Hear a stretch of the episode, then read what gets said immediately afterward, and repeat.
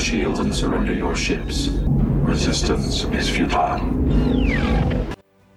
Szép jó napot kívánunk mindenkinek, ez itt a Spacebar Podcast, uh, á, de, ez itt a Spacebar kalóz adása, meghekkeltük az antennákat, amíg Flash és Morgi aludt, úgyhogy ja, ez egy mondjuk, hogy különadás kétezer-huszonhárom, azt mondja, hogy november huszonkilencedikén este felé valahogy, és a mikrofonok mögött ShadowStorm és Sev. Üdvözöllek mi nálunk, így, így a, az állomásnak az alsó részeiben, ahol találtunk egy szűkös kis szobát, ahova bebújtunk kettecskén. Mm. és...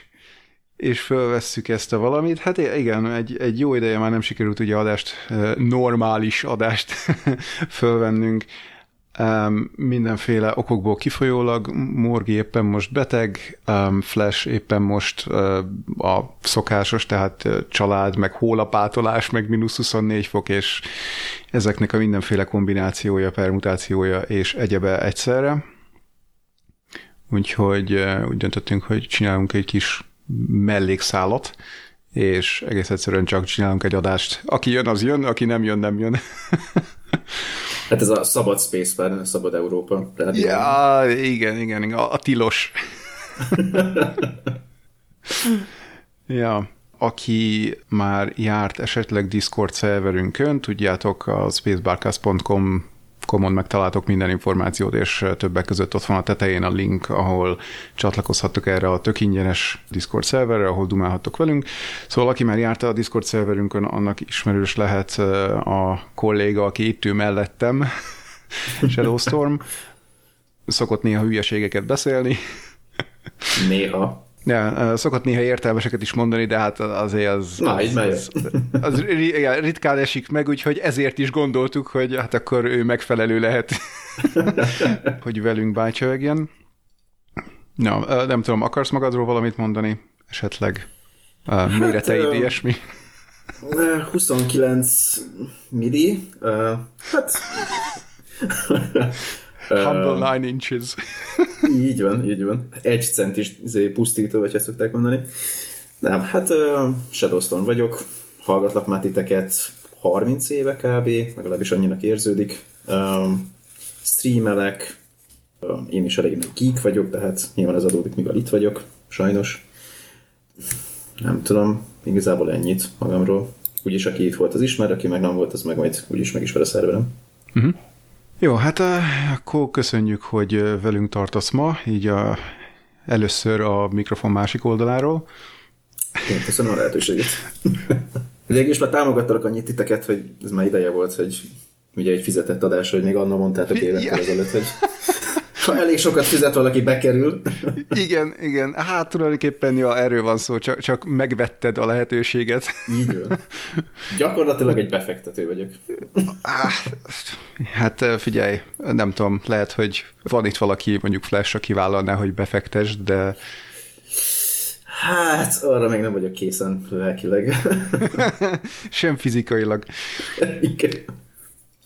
Na jó, szerintem kezdjünk bele. Hát ez, ez az a szekció, amikor Morgival általában elkezdünk arról beszélgetni, hogy milyen is az időjárás, most ezt tőled nem fogom megkérdezni. Itt hideg van, legyen elég ennyi, itt szerintem is. Mindenhol, igen, mindenhol máshol is hideg van, és szerintem csapjunk a lovak közé. Én azt mondanám, hogy kezdjünk a Lokival, mivel hogy véget ért a második évad, és így szegről végről ide kapcsolódik, megmondtad, hogy te nagyon szeretnél beszélni róla, és én meg akkor csak hátradőhetek, nem tudom, vakarózok, és bólogatok, vagy inkább csak ingatom a fejem. Hát Lokira mást is lehet csinálni, nem csak a fejedet ingatni. Bár igazából fejedet ingatni előre-hátra. Hmm. Hmm. Jó. Te láttad amúgy? Végignézted? Persze. Persze. Uh-huh. Én, én továbbra is próbálom végignézni, meg, megnézni az összes Marvel filmet és sorozatot. Nehéz. Uh-huh. a, a Loki annyira nem, nem, a Loki annyira nem volt nehéz, inkább csak nem tudtam hova tenni. Tehát más Marvel sorozatok korábbiak. Legutóbb volt, azt hiszem nem beszéltünk róla adásban, megint csak, a Secret Invasion. Igen. Hát azt, az, így, az így nagyon az alja volt már, elnézés, szóval e, és hát, tényleg nem... Nem, nem volt hogy szoktad mondani, nem volt a filmkészítés csimboraszója, de... Hát nem. Igen, nem volt erős. Igen, tehát uh, nyilván lehetett benne dolgokat találni, amit, amit szerettem, de, de összességében szerintem egy eléggé elbaltázott, és ez a tipikus, nem is tudom, tehát uh, hat részes volt az egész, vagy ilyesmi, és mm, nem igazán tudták benne kibontani a sztorit, tehát kellett volna még egy-két rész, vagy, vagy inkább össze kellett volna húzni, vagy én nem is tudom, tehát hogy így, így valahogy sok mindent beleraktak, de semminek nem volt túl sok értelme, valahogy nem volt súlya az egésznek. És mindezt annak ellenére, hogy Bakker Samuel L. Jackson, ugye, mint főszereplő ott volt végig, hogy vigye a hátán az egészet, és valahogy még, tehát hogy pont tőle várnám, hogy már nem tőle, hanem egy olyan sorozattal, amiben ő a főszereplő, hogy, hogy na ez akkor mindenki csekbe fog rúgni, és stb. Tehát, hogy tényleg jó lesz, és nem, egy ilyen kis puff, volt az egész.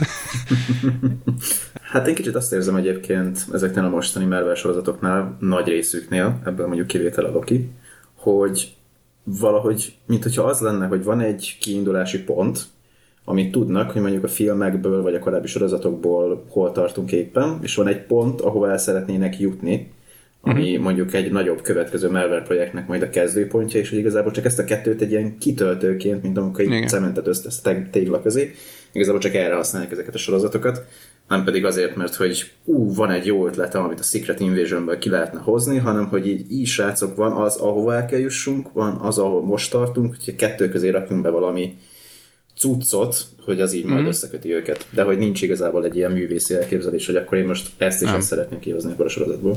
Igen, igen, teljesen így van. Ezt szerintem ugyanezt már, már említettem a Phase négy, vagy talán még a korábbi Marvel filmeknél is, hogy egyre inkább az az érzésem, hogy hát most a, a rókabőr lenne ugye a legegyszerűbb kifejezés erre, de hogy, hogy tényleg nem arról van szó, hogy valakinek volt egy, egy álma, hogy úristen, kitaláltam egy tök jó sztorit, és akkor csináljuk meg, hanem hogy na, akkor jöhet a következő Thor film, mi legyen benne, és akkor ahogy mondod, jó, hogyan kéne ezt belefűzni az univerzumba, tehát hogy az univerzum maga merre tart, és hát igen, te azt mondod cement, én inkább azt mondanám, hogy így, így rágó gumival összetapasztanak két, nem tudom, a sör alátétet, és akkor amikor széthúzzák, akkor látod, hogy ott van között a használt rágó, de hát ez igazából nem, nem túl emészthető. Figyelj, egész nyilván építkeztem, úgyhogy nekem a cement sokkal kézreálló volt. Hmm. Mint neked a rágó gumi, ugye a kamionosok és... Ja, és kurvák, igen. Boribort, igen. Na jó, szóval, ja, és akkor még így mellé hozzátenném, hogy itt most ugye azt mondtam, hogy hát próbálom nagyon nézni ezeket a Marvel sorozatokat, de hát például ugye a Miss Marvel-t, vagy mi volt az, azt így, így, be, a, ne, tehát, hogy... Az a Kamala Khan, ugye? A, nem igen. Film, hanem a sorozat. Aha. Igen, igen, tehát, hogy azt így... Ne, én, én már nem, én, én már ezzel nem tudok mit kezdeni, tehát az, az már annyira kívül esik azon, hogy na hát ez még így belefér az univerzumba, akkor megnézem csak, hogy képben legyek mindennel, nem, ezt így felejtsük el úgy, ahogy van, és akkor igen, ahogy mondod, most szépen ráépítették az új Marvel kapitány, mi ez? Captain Marvel filmet, rá is, meg ugye a, a WandaVisionből, a, mi a neve a hölgynek? Valami Rambeau. Igen, igen, Rambeau. Igen. És szerintem, szerintem teljesen érthető, hogy ugye Brie Larson... Igen. Igen. Brie Larson kicsit ki van akadva, hogy, hogy ú, bazd meg, behoztak engem, ugye egy néhány évvel ezelőtt a Marvel univerzumban, hogy én leszek itt a Isten császár, mert hogy voltak éppen mondhatni, hogy a legerősebb karakter talán a... a Marvel Universe, vagy legalábbis a Marvel Cinematic Universe-ben, tehát ugye azokban a filmekben, amiket látunk, és nem tudom hirtelen, hogy volt-e valaki, aki nála erősebb. Hát az Avengers, az avanzsálók között biztos, hogy ő a legerősebb. I- igen, igen, igen. Vannak értem, más karakterek is, de... Ja. Na igen, tehát hogy, hogy behozták ebbe az univerzumba, kvázi szerintem talán az volt a cél, hogy, hogy egy kicsit ő lesz majd, aki Tony Starkot pótolja, Iron Man-ként, vagy hát pótolni ugye nem tudja, de, de hogy ugye átveszi majd a helyét, mint a Avengers-nek a vezetője, vagy akármi, ahogy éppen össze akarják rakni. Nekem és akkor ebből az lett... Nem. Nekem ennyire nem, e... úgy. Ez, ez pusztán teljesen személyes dolog volt, nem. Tehát az, hogy itt egy marha erős karakter, női karakter, csináljunk belőle valami hasonlót. De, de nem tudom, hogy mit akartak kihozni ebből, meg, meg hát nem igazán értem teljesen, hogy most pontosan merre tart ez, uni, ez az univerzum, de egy pillanat, tehát azt akartam mondani, hogy ja igen, tehát, hogy behozták így az univerzumba, és akkor most itt vagyunk, második Captain Marvel film, és már nem egyedül csinálja, tehát már, már azt se kapja meg, hogy ez a saját filmje, ez, ez egy film, ami róla szól, arról, hogy ő mármint, hogy ez a karakter uh, hogyan megy előre, és fejlődik, meg mit tudom én, hanem így behozzák mellé ezt a Kamala Khánt, meg behozzák mellé a, a Zserbót, vagy Rambót, vagy hogy hívják. És így, és így, tehát szerintem simán kirúgták alóla a széket ezzel. Tehát itt realizálnia kellett, hogy itt ő nem lesz mindenféle hatalmas Avengereknek a vezetője, vagy egyáltalán Avengerek nem lesznek olyan formában, ahogy korábban voltak, ahogy ugye mindenki piedesztálra emelt őket, hanem most így lesz az, hogy hát a fan se tudja, hogy mi lesz ebből. Hát szerintem egyébként az a baj, hogy a Disney, és ez most lehet, hogy hülyeség, de szerintem az a baj, hogy a Disney az így elkezdett hallgatni a rajongókra, és nem a saját vízióját viszít végig, hanem hogyha kijön egy film, és mondjuk a rajongók elkezdik, hogy ó, ez mekkora szar volt, akkor azonnal mindent átmódosítanak, és ugye szerintem a legelső három fázisnak az volt a nagyon nagy érdeme, hogy volt egy kiindulási pont, látták, hogy mit akarnak a végére, az egész fel volt építve előre, és ezért konzisztens volt. Most meg mm-hmm. ugye mi van, kijön egy film, a rajongók, meg rajongók időzélesen néha írnak bármit róla, és akkor azonnal elkezdenek a nem tudom, közvélemény kutatásokkal foglalkozó osztályok így dolgozni, hogy ú, akkor hogyan lehetne átalakítani ezt az egészet, és ugye pont emiatt így töredezik szét az egész. Mint ahogy a Lokiban ugye a szent idősík, az így széttöredezik ilyen alternatív kis franchise-okra, és kicsit ezt látom ugye a problémának. Mm-hmm. Na hát akkor térjünk rá a Lokira, Loki második évad. Előjáróban annyit, hogy ugye nekem az első évad annyira nem tetszett, tehát több dolog miatt is, egyrészt, hogy Lokiból hülyét csináltak, meg nem is igazán ő volt a főszereplő, hanem ugye Sylvie, és Loki meg így szépen ment utána, Sylvie meg megoldotta a problémákat, és éppen emiatt, amikor így elkezdődött ez a sorozat, nem is tudom, hányadik részben került elő végül is Sylvie, tehát így tökre örültem, hogy na, akkor akkor végre hallgattak ránk, rajongókra, vagy hát legalábbis nézőkre, és hallgattak azokra, akik azt mondták, hogy figyeljetek, ha azt mondjátok, hogy ez egy Loki sorozat, és konkrétan megveszitek hozzá a színészt, akkor uh-huh. mi lenne, hogyha tényleg ő lenne a főszereplő, tehát így nem lenne hátrányos, nem? Tehát nem tudom, hogy itt most arról van szó, hogy tényleg hallgattak-e a, a rajongókra, vagy nem, de, de mindenképpen szerintem jobban indult a második évad, és, so, és összességében sokkal több Lokit kaptunk, mint Sylvie-t. Hmm. Hát szerintem elsődlegesen azt érdemes leszögezni, hogy, tehát, hogy ez nem az a Loki, akit megismertünk mondjuk a bosszúállókban, mármint hogy az elején nyilván az, csak hogy ugye ez egy idővonalból kiesett egy, uh-huh. hogy hívták őket? Variáns. Variant, tehát hogy nem az, igen, variáns, tehát hogy nem az eredeti Loki, hanem ez egy olyan Loki, aki kiesett az idővonalból. Innentől fogva így én nem vártam tőle azt, hogy én most ugyanúgy viselkedjem, mint az a Loki, aki meghalt ugye Thanos keze által, mert ez egy másik Loki. Gondolj bele, mm-hmm. hogy gyakorlatilag a Loki első részében ő kihúz egy fiókot, és ott van harminc végtelen kő. Azok a végtelen kövek, amiktől ő gyakorlatilag az utóbbi néhány évben fosott, mert ott volt Thanos, aki az univerzum felét egy csetintéssel kinyírja, és most ezek ott használják papírnehezéknek. Igen, tehát, és... hogy ez mekkora törés lehet egy karakternek, aki egész életében a hatalomra vágyik, egész életében ezt keresi az egész univerzumban, és elkerül egy random helyre, ami teljesen őrületes számára, és így paf, papírnehezéknek használják azt, amit ő egész életében keresett. Tehát, hogy szerintem az ott rohadtul megtörte. Mm-hmm. Plusz ugyanekkor látta, ugye, hogy meghalt az anyja is, azáltal, hogy miket okozott egész életében, milyen cselszövéseket, vagy hogy mondjam. Plusz látja egyébként, hogy meghal majd, és a bátyja utolsó szava hozzá ugye az, ha jól emlékszem, hogy sose szerettelek, vagy valami ilyesmi. Uh-huh. Mert ugye azt hiszi Thor, hogy éppen elárulja őket, ugye, amikor próbálja leszúrni Thanost. Tehát, hogy szerintem ez mind akkora törést okozott az életében, hogy ő már nem az a Loki, akit mi New Yorkban megismertünk, és akit még Á, ez tiszta. Tiszta. Hanem egy teljesen másik Loki, és ezért engem ez nem zavart. Plusz majd kitérünk a végén, de hogy a végére ugye el is jutottunk a Lokinak egy másik képregényes adaptációig, a God of Storiesig. Ugye eredetileg Loki az God of Mischief, a képregényekben, viszont ugye tényleg volt a képregényekben is sok variáns, és ennek az egyik változata a God of Stories, aki az egyik legerősebb Marvel karakter. És tehát azt mondom, hogy sokféle Loki van, és most így azt mondani, hogy ő nem volt az a Loki, akit megismertünk, hát nem, ez egy másik Loki, és nekem pont azért volt érdekes, mert megismerhettem Lokinek egy másik variációját. Ne, ne, ne, ne, ne, akkor lehet, hogy félreértettél, bocsánat. Tehát én itt nem arra akartam utalni, hogy hű, ez a karakter másképp viselkedik, mint ahogy a filmekben lévő karakter viselkedett. Ez önmagában az elején probléma volt, uh-huh. mert, mert ugye akkor, ha éppen kilépett az egyik filmből, akkor azért nem kéne máshogy viselkednie, viszont itt inkább arra próbáltam utalni, hogy akárkivel szembe került, az, az le tudta verni. Tehát nem éreztem azt, hogy, eh, ahogy ő továbbra is ez a eh, egy lépéssel a többiek előtt Loki lenne, ami ugye nem attól függ, hogy, hogy, hogy neki hány Infinity Stone van a kezében, vagy mit tudom én, hanem attól, hogy mennyit gondolkodik. Tehát ugye az, ja. hogy igen, God of Mischief, az, az ugye az, hogy marha okos, marha intelligens, van egy terve, valószínűleg több terve is, és, és hogyha el akar érni valamit, akkor azzal, hogy befolyásolja az embereket, azzal, hogy alakítja az eseményeket, el tudja érni, amit, amit szeretne elérni. És ezt hiányoltam én a, a sorozatban lévő Lokiból.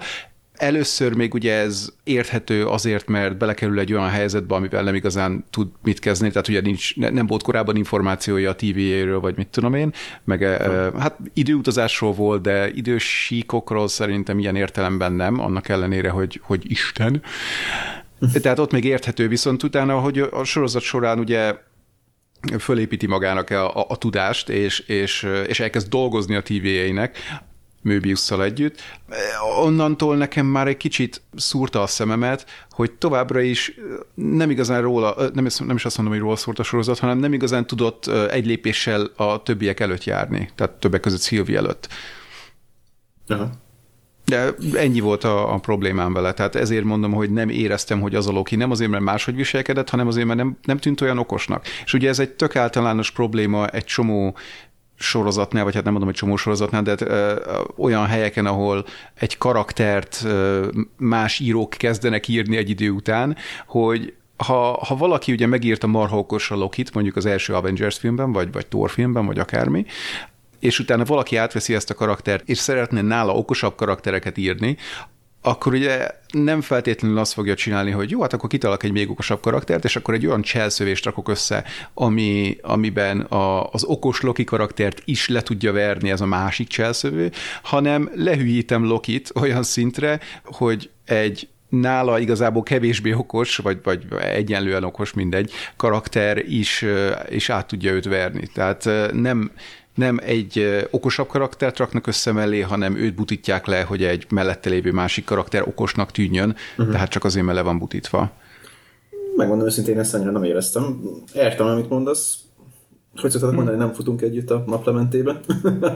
De, ja, nem tudom, én ezt így el tudtam fogadni, hogy... Nem, hogy ez uh, mondom, ez, ez, ez főleg... Ez, ez főleg annyiból jött le, hogy, hogy igazából Sylvie az mindig egy lépése előtte járt. És hát én ezt arra fogtam igazából, hogy, hogy mennyiben ez nekem mm-hmm. is feltűnt, de hogy én ezt letudtam annyival, hogy hát gyakorlatilag Sylvie az egész életét a té vé elől menekülve kellett leélje, míg Loki igazából hát evett, ivott, dugott, tehát hogy érted, nem, nem volt egy ah. olyan élete, mint mondjuk Sylvie-nek, aki tényleg aztán rá volt szorulva, hogy egész életében mischievous legyen. Aha.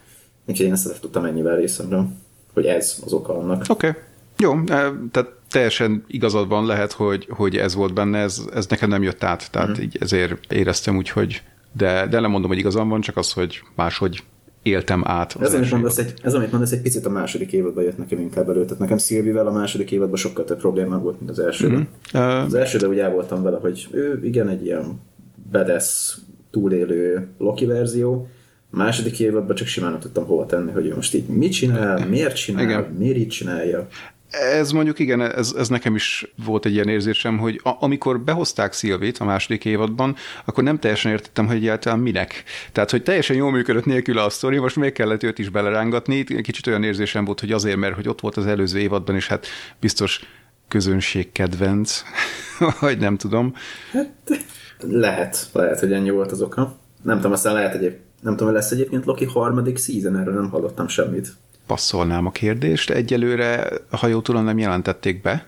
Mm. De ugye... Ezen gondolkoztam még esetleg, hogy ebben lenne még majd valami, hogy majd még más oka is lesz ennek, hogy így viselkedett, mert tényleg így jelen állapotában nem igazán volt érthető, hogy miért mm. tette azt, amit. Um, igen, tehát ha jól tudom, akkor még nem jelentették be. Szerintem akkor fogják bejelenteni, amikor kijött egy-két film, vagy valami, ami előre vitte annyira a sztorit, hogy ugye azt mondják, hogy na, egyébként jön a következő Loki, és akkor az itt fog bekapcsolódni a sztoriba, vagy, vagy valami ilyesmi. Mert ugye szépen mindent megpróbálnak egy-két szálra felfűzni. Igen. Ja. Ö, második évadról spoileresen beszéljünk? Vagy? Ja, igen, tényleg ezt mondani is akartam, hogy spoilerek elejétől a végéig. Hát figyelj, kijött már egy hónapja az utolsó rész körülbelül, tehát aki akarta, már megnézte. Ja, jó. Jó, ja. Egyébként ugye, aki mondjuk meglepetés volt számomra, hogy szerepelt a sorozatban, vagy hogy szerepel bármilyen sorozatban, az Ki Hui Kwan. Ja, aki... ez Obi. Obi, igen, tehát ott egy kicsit fogtam a fejemet. Hát tényleg csak a második évadban jelent, az elsőben nem. Aha. Még egyszer? Nem csak most kapcsoltam, vagy valamire úgy emlékeztem, hogy az első évadban is benne volt, de most kapcsoltam, hogy tényleg csak a másodikban. Nem, nem, nem, nem. De hát ő most ugye felkapott lett a idei év, tavalyi év legjobb filmje miatt? Tav- tavalyi volt. Everything Everywhere All at Once. Ez a... És aha, igen, igen. igen, továbbra is itt rágom. Most már csak Morginak a fülét, hogy beszéljünk már róla, mert Flash kijelentette, hogy nincs az Isten. Nincs ez a multiverzum, amilyet megnézni? Nincs ez a multiverzum, de hát számomra szerintem tényleg ez volt tavaly az évfilmje. Annyira, annyira jó volt. És hát ugye, ha jól tudom, akkor nem, nem igazán színészkedett így húsz éven keresztül. Uh-huh. Majd hogy nem. És akkor visszajött a színész szakmába kétezer-huszonegyben, majd a következő filmje az a Everything Everywhere All at Once volt, ami így rögtön a csúcsra repítette. Ja, és tényleg, ha, ha, már, ha már róla beszélünk, akkor itt megemlítenék egy másik Disney sorozatot, amiben szerepel, egy tulajdonképpen mellékszereplőként, ez a American Born Chinese, ami egy idei sorozat. Nem rossz, ilyen, végignéztem annól egy fél évvel ezelőtt, ilyen családsorozat, misztikus elemekre épül, van minden részben jó kis verekedés, és tényleg jól néz ki, de igazából azt mondanám, hogy... Az Iron Fist-nek a hasztorografiát csináltak? Az, az meg, az. Kellett neked ezt fölhozni. Két, most ki, kikapcsolom a gépet. Iron Fist, pazzeg. Yes! Komolyan... A mai napig emlékszem az Iron Fist-nek az első verekedős jelenletére, és így ültem, hogy ezt most itt komolyan gondoltátok, tehát ez a tipikus, hogy vár, amíg a másik megüti, egyszerre csak egy hát támad. Hát mert annyira erős. Hogy annyira erős, érted. Igen. Na jó, nem, tehát American Born Chinese család sorozatnak, vagy tini sorozatnak, vagy nem is tudom, minek nevezném, tehát szerintem így a hallgatóságunk nagy részének nem fogja felkelteni az érdeklődését. Van benne egy, egy kis fantázia, vagy fantasy szál. Én azt mondom, hogy nekem megérte azt a nyolcszor harminc percet, vagy ilyesmi, jó, mondjuk gyorsítva nézek mindent, úgyhogy kevesebb volt. Mellékszereplőként szerepel benne egyébként Michelle Yeoh is. De, de mondom így, így nektek, mint komoly hallgatóinknak nem ajánlanám, mert, mert ahhoz, ahhoz komolytalan. Szóval csak szivatnád, akik új belépők. Értem? Ja, igen. Hát amit elmondtál egyébként ez alapján, így a Jackie Chan-es sorozat jutott eszembe, nem tudom, de hogy ez így mennyire. Kb. Kb. Tehát, hogy... Mert ahogy ez jó sorozat volt, ez a Vice film sorozat. Mm. Ja, tehát nem kell tőle sokat várni. Na jó, lehet, hogy ennek majd adok egy... Na, vissza a Lokihoz közben. Tehát számomra mindenképpen jobb volt a második évad, mint az első, de, de igazából így a végét nem tudtam hova tenni. Yeah. Tehát Loki ott, tehát az egész évad során, hát jó, megint hat rész, nem sok, az egész évad során ugye tartanak egy bizonyos pont felé, próbálnak megoldani egy problémát. A, a végén ugye sikerül összeszedni a bandát, és majdnem meg tudják oldani a problémát, de hát még mindig nem elég gyorsak, vagy nem is tudom ahhoz, hogy megoldják. És akkor egyszer csak Loki azt mondja, hogy tudjátok mit? Én akkor inkább ezt a másik megoldást választom, és bemegy, és megoldja a problémát. És... Na, hogy nekem itt volt Loki is egyébként, nagyon. Most is szabadba vágok, hogy nekem itt, itt jött elő az, hogy na, na ez az a Loki, akit egyébként vártunk két évadon keresztül, és nekem ezért volt egy ilyen tök jó katarzis így a végére. Uh-huh. Jó, a- a- akkor kérlek, mondd el nekem, hogy mi, mi, mit csinált ő valójában ott, és honnan tudta, hogy ezt kell csinálnia. Tehát nekem, nekem nem, nem volt felépítve, de mondom, lehet, hogy csak én, hogy nekem maradt ki így az öt rész, öt korábbi rész során, hogy hol rakták össze neki a, a megoldást, vagy hol rakta ő, ő össze a megoldást. Tehát, hogy ott, ott tulajdonképpen ő mit csinált a végén. És hát igazából ő ott, ugye, ja, bocs, mondjam, de, nem, csak annyi, hogy, hogy mit csinált, és honnan tudta, hogy ezt kell csinálnia, vagy hogy egyáltalán meg tudja ezt csinálni, mert ugye itt hatalmas sugárzás volt, és amikor a iksz ipszilon karakter, mint az eszembe a neve, ment ki, akkor állandóan meghalt, és ő meg fogja magát, és mindenféle, igen, mindenféle védőruha nélkül kisétál, és csinál valamit, és akkor megvan oldva a probléma. Hát ugye fontos azt tudni, hogy ugye Loki asgardi, és az asgardiakról egyik legfontosabb dolog, amit tudni kell, hogy minél idősebbek, annál erősebbek. Na most, ugye azt elmondják, hogy Loki itt több ezer évet eltölt, nem is tudom, hogy hány ezer évet talán mondják, de lehet, hogy csak annyit írnak, hogy néhány ezer évvel később, hogy annyi időt eltölt gyakorlatilag ebben az időlúpban, hogy ő mindent megtanuljon Obi-ról, Obi-tól, amit tudni kell a különböző ilyen temporális tudományokról, hogy itt gyakorlatilag majdnem annyi idős, mint Odin. Tehát Odin a Dark World idején, amikor meghal, akkor ötezer éves. Tehát gyakorlatilag Odin erejének a szintjére ér fel Loki, mint asgardi isten. Én ezt, ennek tudtam be azt, hogy igazából kiment, ugye, és a temporális sugárzás az nem szedte szép, mint mondjuk Viktor Timeline-t, hiszen ugye az erejük is nő ezzel. Másrészt meg, hát gondolj bele, hogy több ezer évet töltött azzal, hogy ezeket a temporális tudományokat kutassa Obinak a segítségével. Tehát, hogy nem csak arról van szó, hogy fizikailag a teste erősebb lett, hanem gyakorlatilag intellektuálisan is valószínűleg az egyik legokosabb karakter lett, aki létezik az em cé u-ban. Tehát én ennek tudtam be azt, hogy rájött arra, hogy hogyan tudja gyakorlatilag megszüntetni ugye ezt a temporal loomot, ami ugye összefogta az időségokat, és hogyan tud ő a helyébe lépni, mint egy ilyen élő temporal loom, és akkor ezáltal ugye életet adni ezeknek az idővonalaknak. Nem hallottam, amit a Loki befejezéséről mondtál. Szuper! Na, ugye? Mi volt az utolsó, amire emlékszel? Abban a pillanatban, hogy elkezdted mondani a dolgokat, megjött az asszony, mondtam, hogy várjál, de szerintem ezt te már nem hallottad, nem, mert akkor meghalt a hangeszközöm. Uh-huh. Szóval semmit nem hallottam abban, amit mondtál. Olyan aurája van, hogy bejött, és így kikapcsoltanád, hogy nope. um. Tehát akkor, ugye mondtad, hogy nem igazán értetted, hogy ez az egész akkor hogy volt ilyen erős, hogy bírta ki azt, amit Viktor Timeline nem bírt ki, hogy jött rá arra, hogy neki mit is kell csinálni. Azóta picit jobban utánanéztem itt a kis szünetünkben, és nem érte el azt a kort, mint Odin, viszont közel van ahhoz a korhoz, mint egyébként Odin. Tehát ugye ő ebben a loopban, ameddig próbált ugye visszamenni a... Uh-huh. arra az időre, hogy Viktor Timeline-t felkészítse rendesen, már abban eltöltött ö, több évtizedet. Plusz aztán, amikor rájött arra, hogy inkább ő fogja megtanulni azt az összes tudást, amit tudni lehet a temporális tudományokról, az szintén már több száz év volt. Itt az egyik cikkben azt mondják, hogy talán kétszáz év is, vagy még több is. Plusz, ugye hmm. miközben He Who Remains-nel próbál beszélgetni, ugye előtte próbálja megakadályozni Sylvie-t abban, hogy megölje He Who Remains-t, ahol szintén eltölt mm. nagyon-nagyon sok időt, hiszen mondja neki a He Who Remains is, hogy why don't you just go through this a couple thousand more times, tehát hogy már ott is feltételezhetjük, hogy kurva sok időt eltöltött abban az időlúpban, tehát hogy itt már sokkal-sokkal öregebb Loki, és tudjuk az asgardiakról, hogy minél idősebbek, annál erősebbek. Mm. Tehát ugye itt nem csak fizikálisan, okay. a teste lett sokkal erősebb, ellenállóbb, ami miatt ugye kibírta ezt a temporális sugárzást, hanem emellett ugye a temporális tudományokban is sokkal elmélyeltebb lett. Én legalábbis a saját kis headcanonom szerint azt feltételezem, hogy gyakorlatilag Loki az, aki a leginkább érti a temporális tudományokat jelenleg az em cé u-ban, tekintve, hogy hány száz vagy hány ezer évet eltöltött annak a tanulmányozásában. Aha.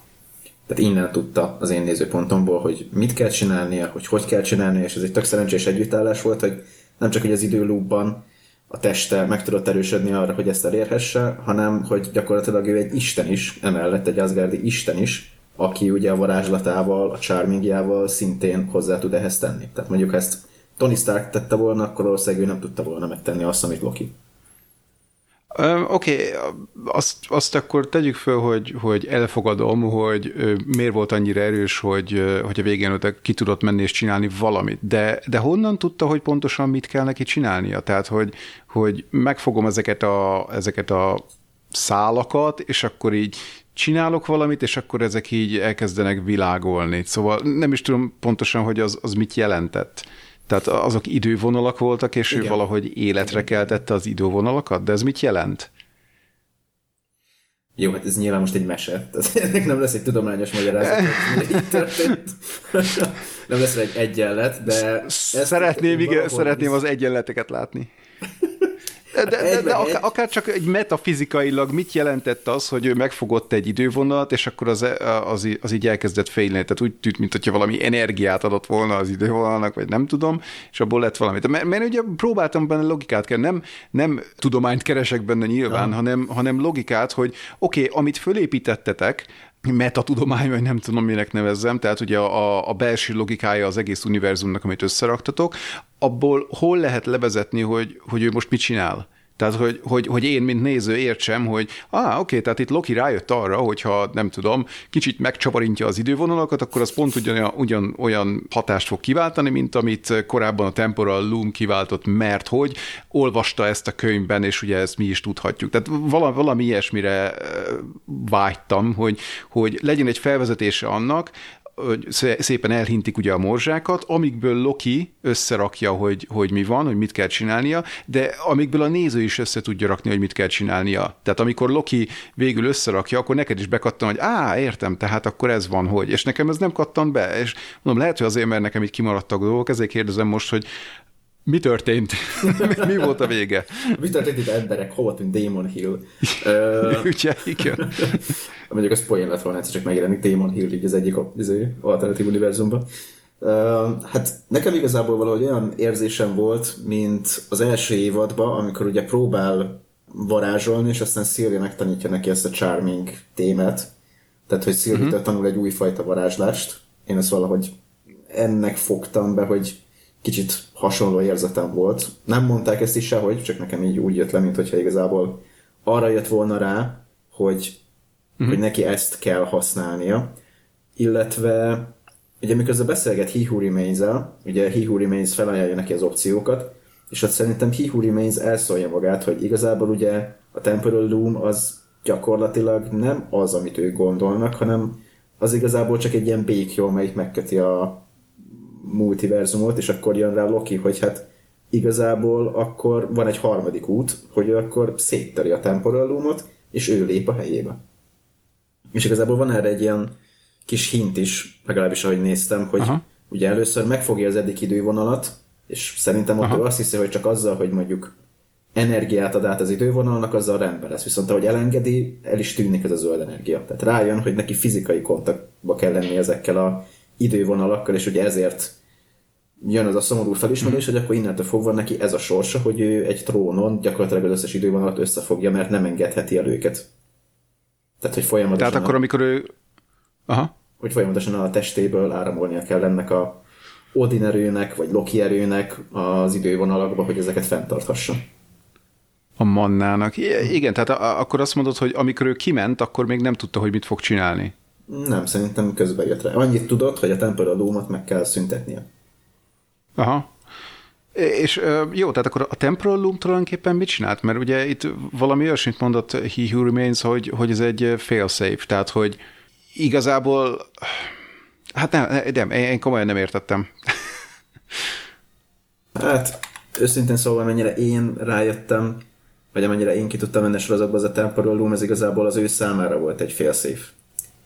Tehát, hogy aha. valahogy az ő energiáját szőtte bele a multiverzumba, valami ilyesmit tudnék így elképzelni. Nem tudom, nekem is ez egy picit oh, oh.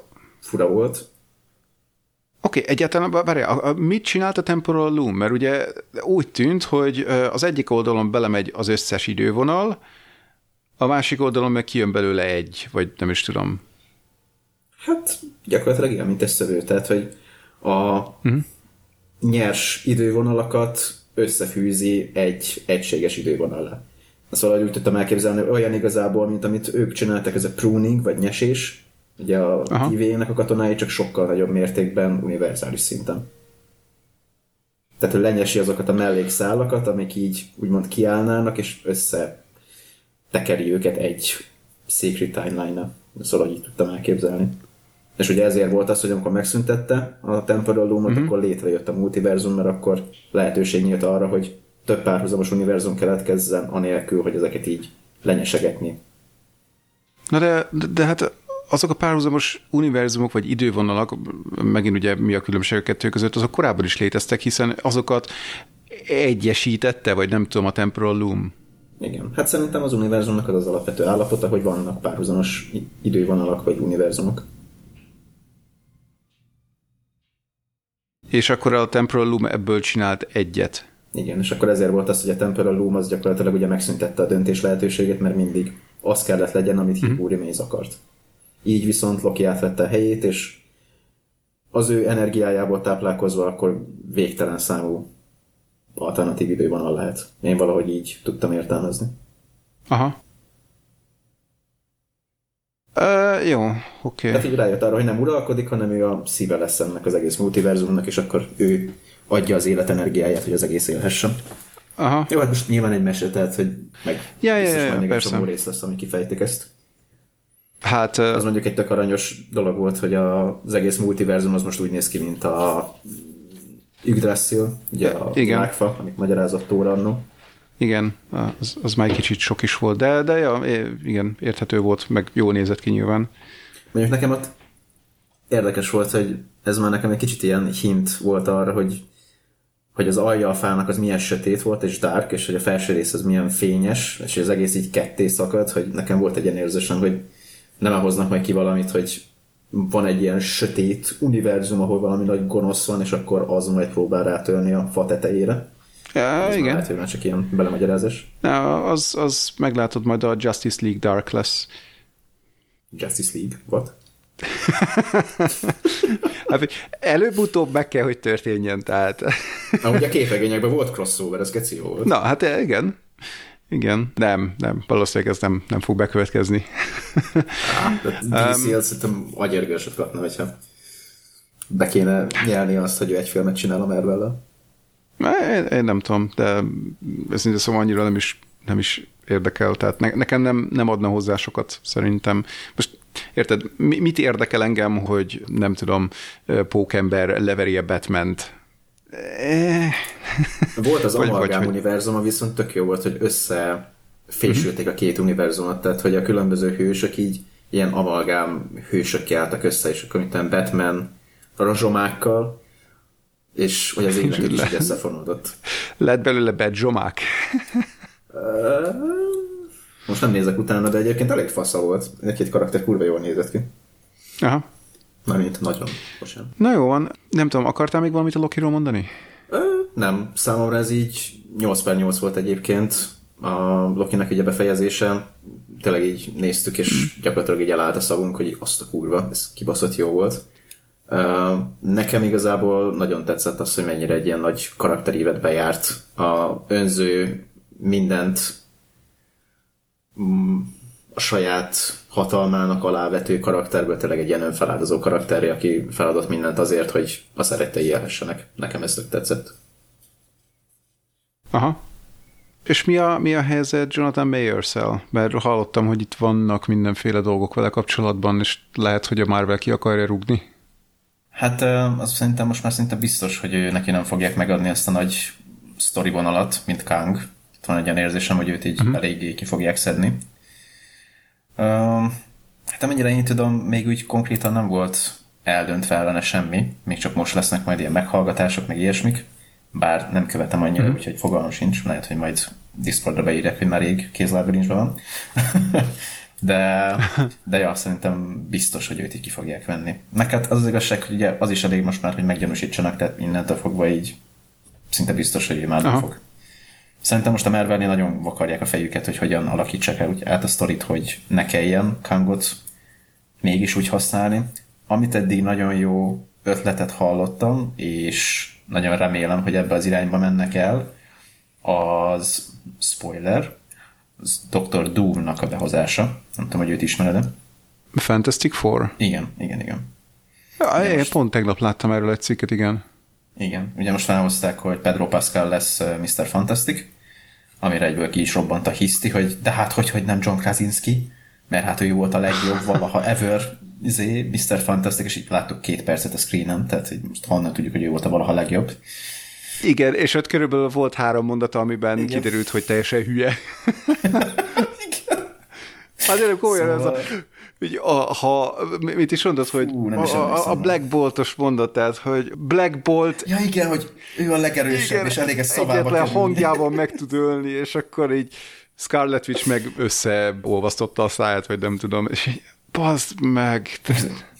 Igen, ilyen tehát, hogy, hogy ez... Ah, Istenem! Igen, szóval én azért úgy vagyok vele, hogy Pedro Pascal egy kibaszott jó színész, ezt már láttuk több esetben is, úgyhogy én bizakodó vagyok. Most az, hogyha éppen nem azt fogjuk kapni, ahogy mi elképzeltük, most hol nem mm. szarom le, csúnyán mondva, tehát lényeg az, hogy jó, hogy legyen majd a kimenetele az egésznek.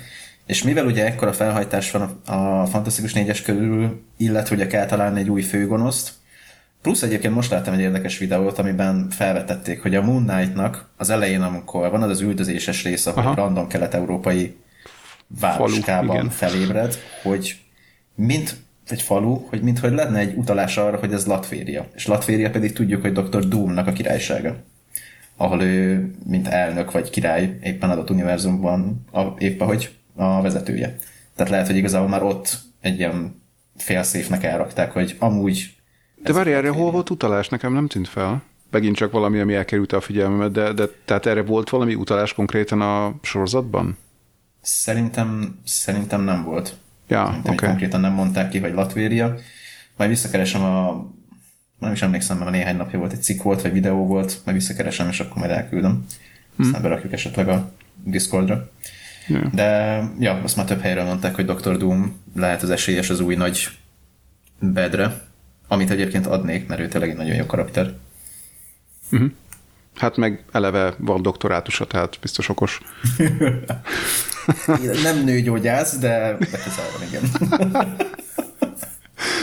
Jaj, mi volt az? A... Hú, Invincible. Invincible-ben volt most az a poén, amitől kiakadtam teljesen, hogy mekkora volt a... Ja, az um, nem volt benne, az, az csak a képen volt, amit beraktam. Nem, nem, nem, nem, nem, nem, nem, hanem hogy, hogy volt valami doktor Seismic, vagy mi volt a neve, valami ilyen főgonosz, ja, igen, igen, a... és akkor megkérdezte tőle, hogy, vagy, vagy véletlenül professzor Seismicnek hívta, és ő meg, doktor, soha nem tanítottam. Igen. Szóval én néztem, hogy na hát ez bazd meg. Szóval tudjuk, hogy aki csinálta ezt a részt, az legalább egyszer életében volt egyetemen.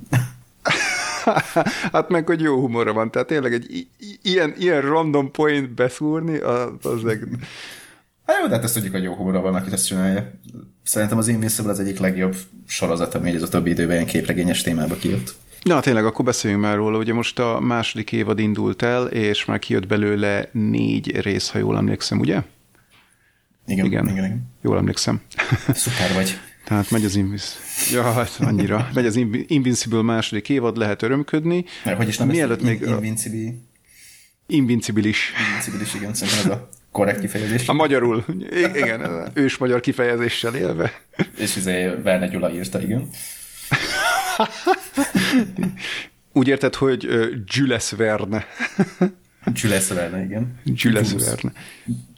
Ja, na jó, szóval még mielőtt belekezdene bárki, ah, mondjuk negyedik résznél tart, lehet, hogy már elkezdtétek akkor nézni, de ugye ne felejtsétek el, hogy még mielőtt elindult volna a második évad, kiadtak egy, hú, hát ha jól emlékszem, muszkva kilencven perces filmet, mármint, ne, hogy rajz... perces volt szerintem. Igen?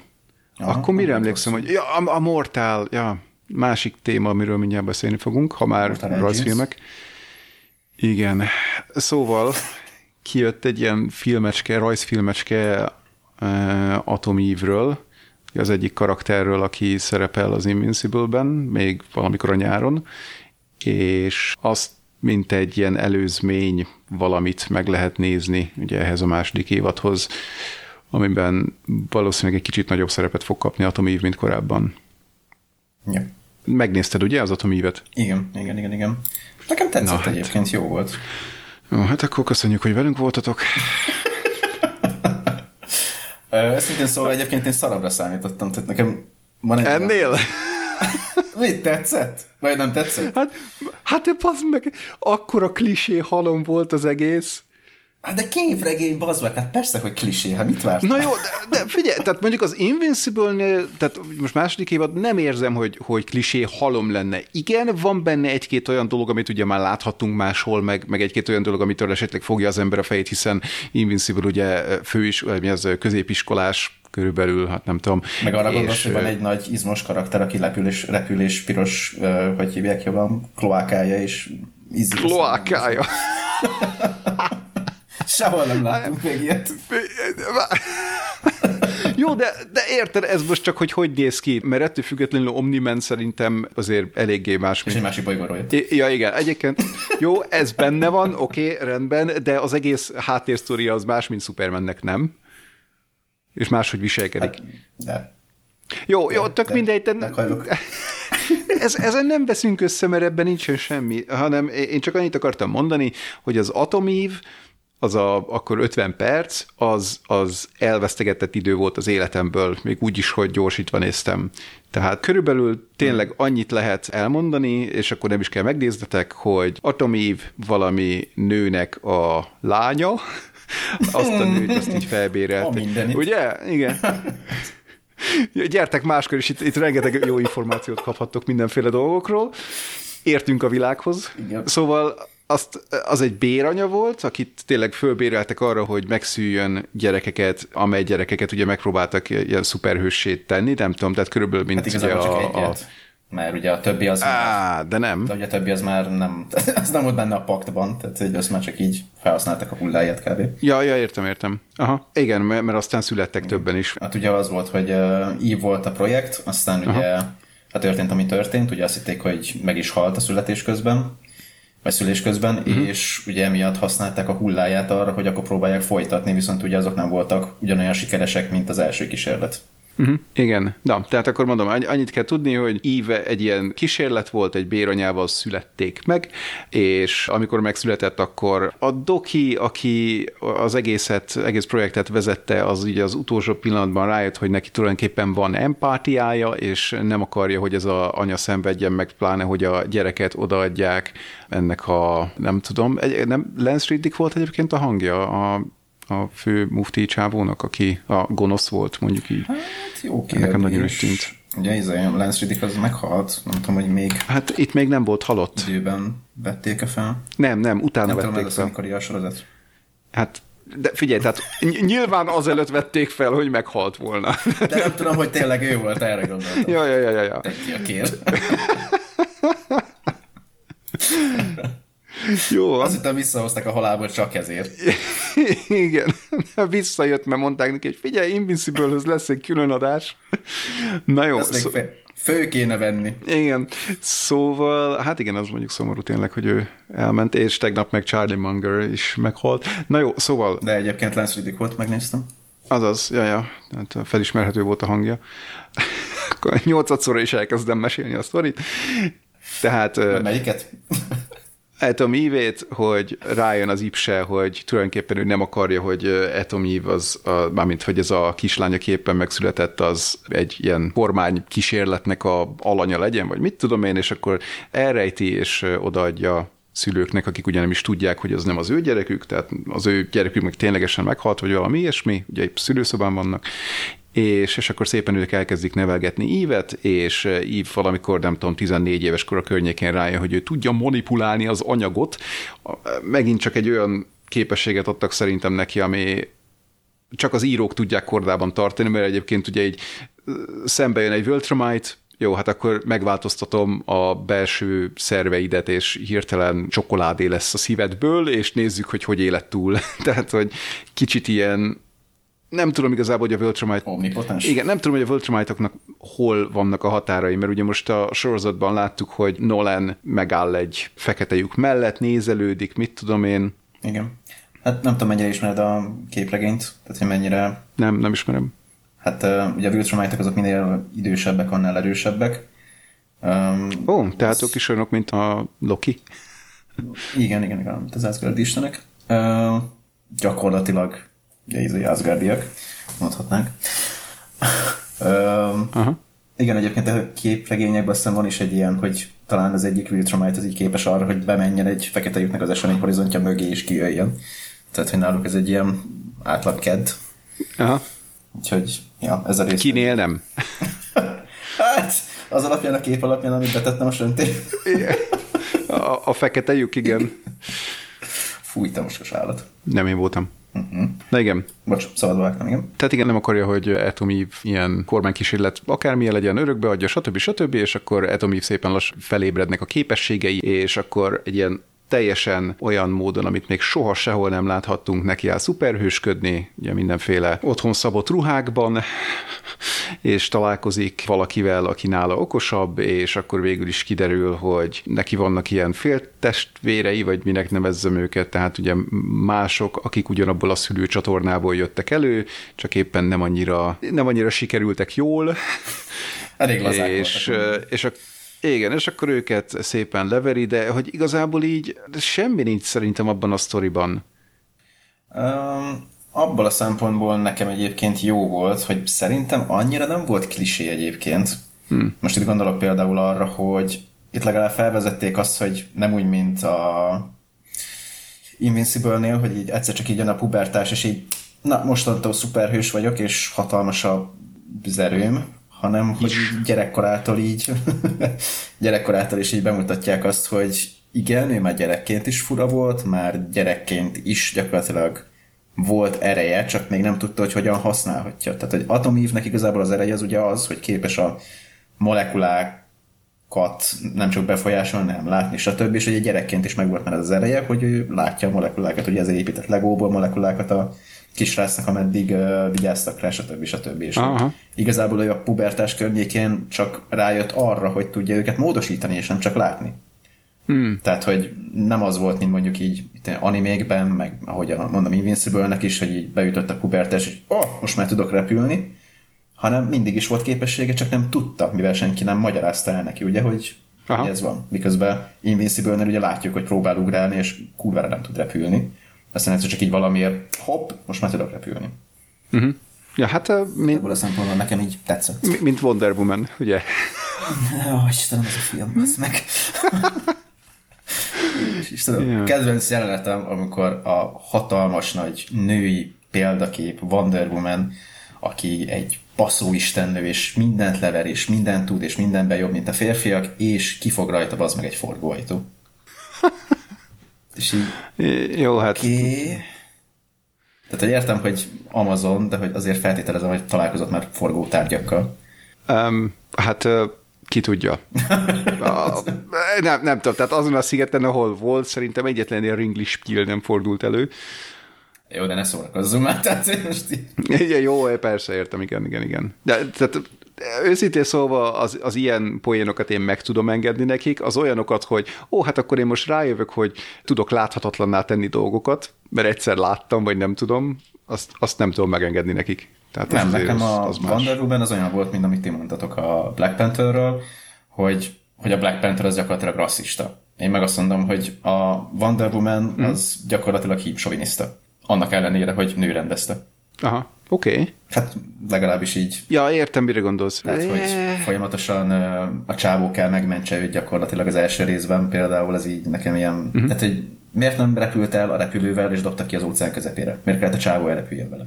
Érted? Tehát, hogy leáll izmozni Te... árésszal, ahelyett, ne, hogy felkapná a repülőt, és megy, mert akkor árész úgyis utána megy. Tehát, hogy érted?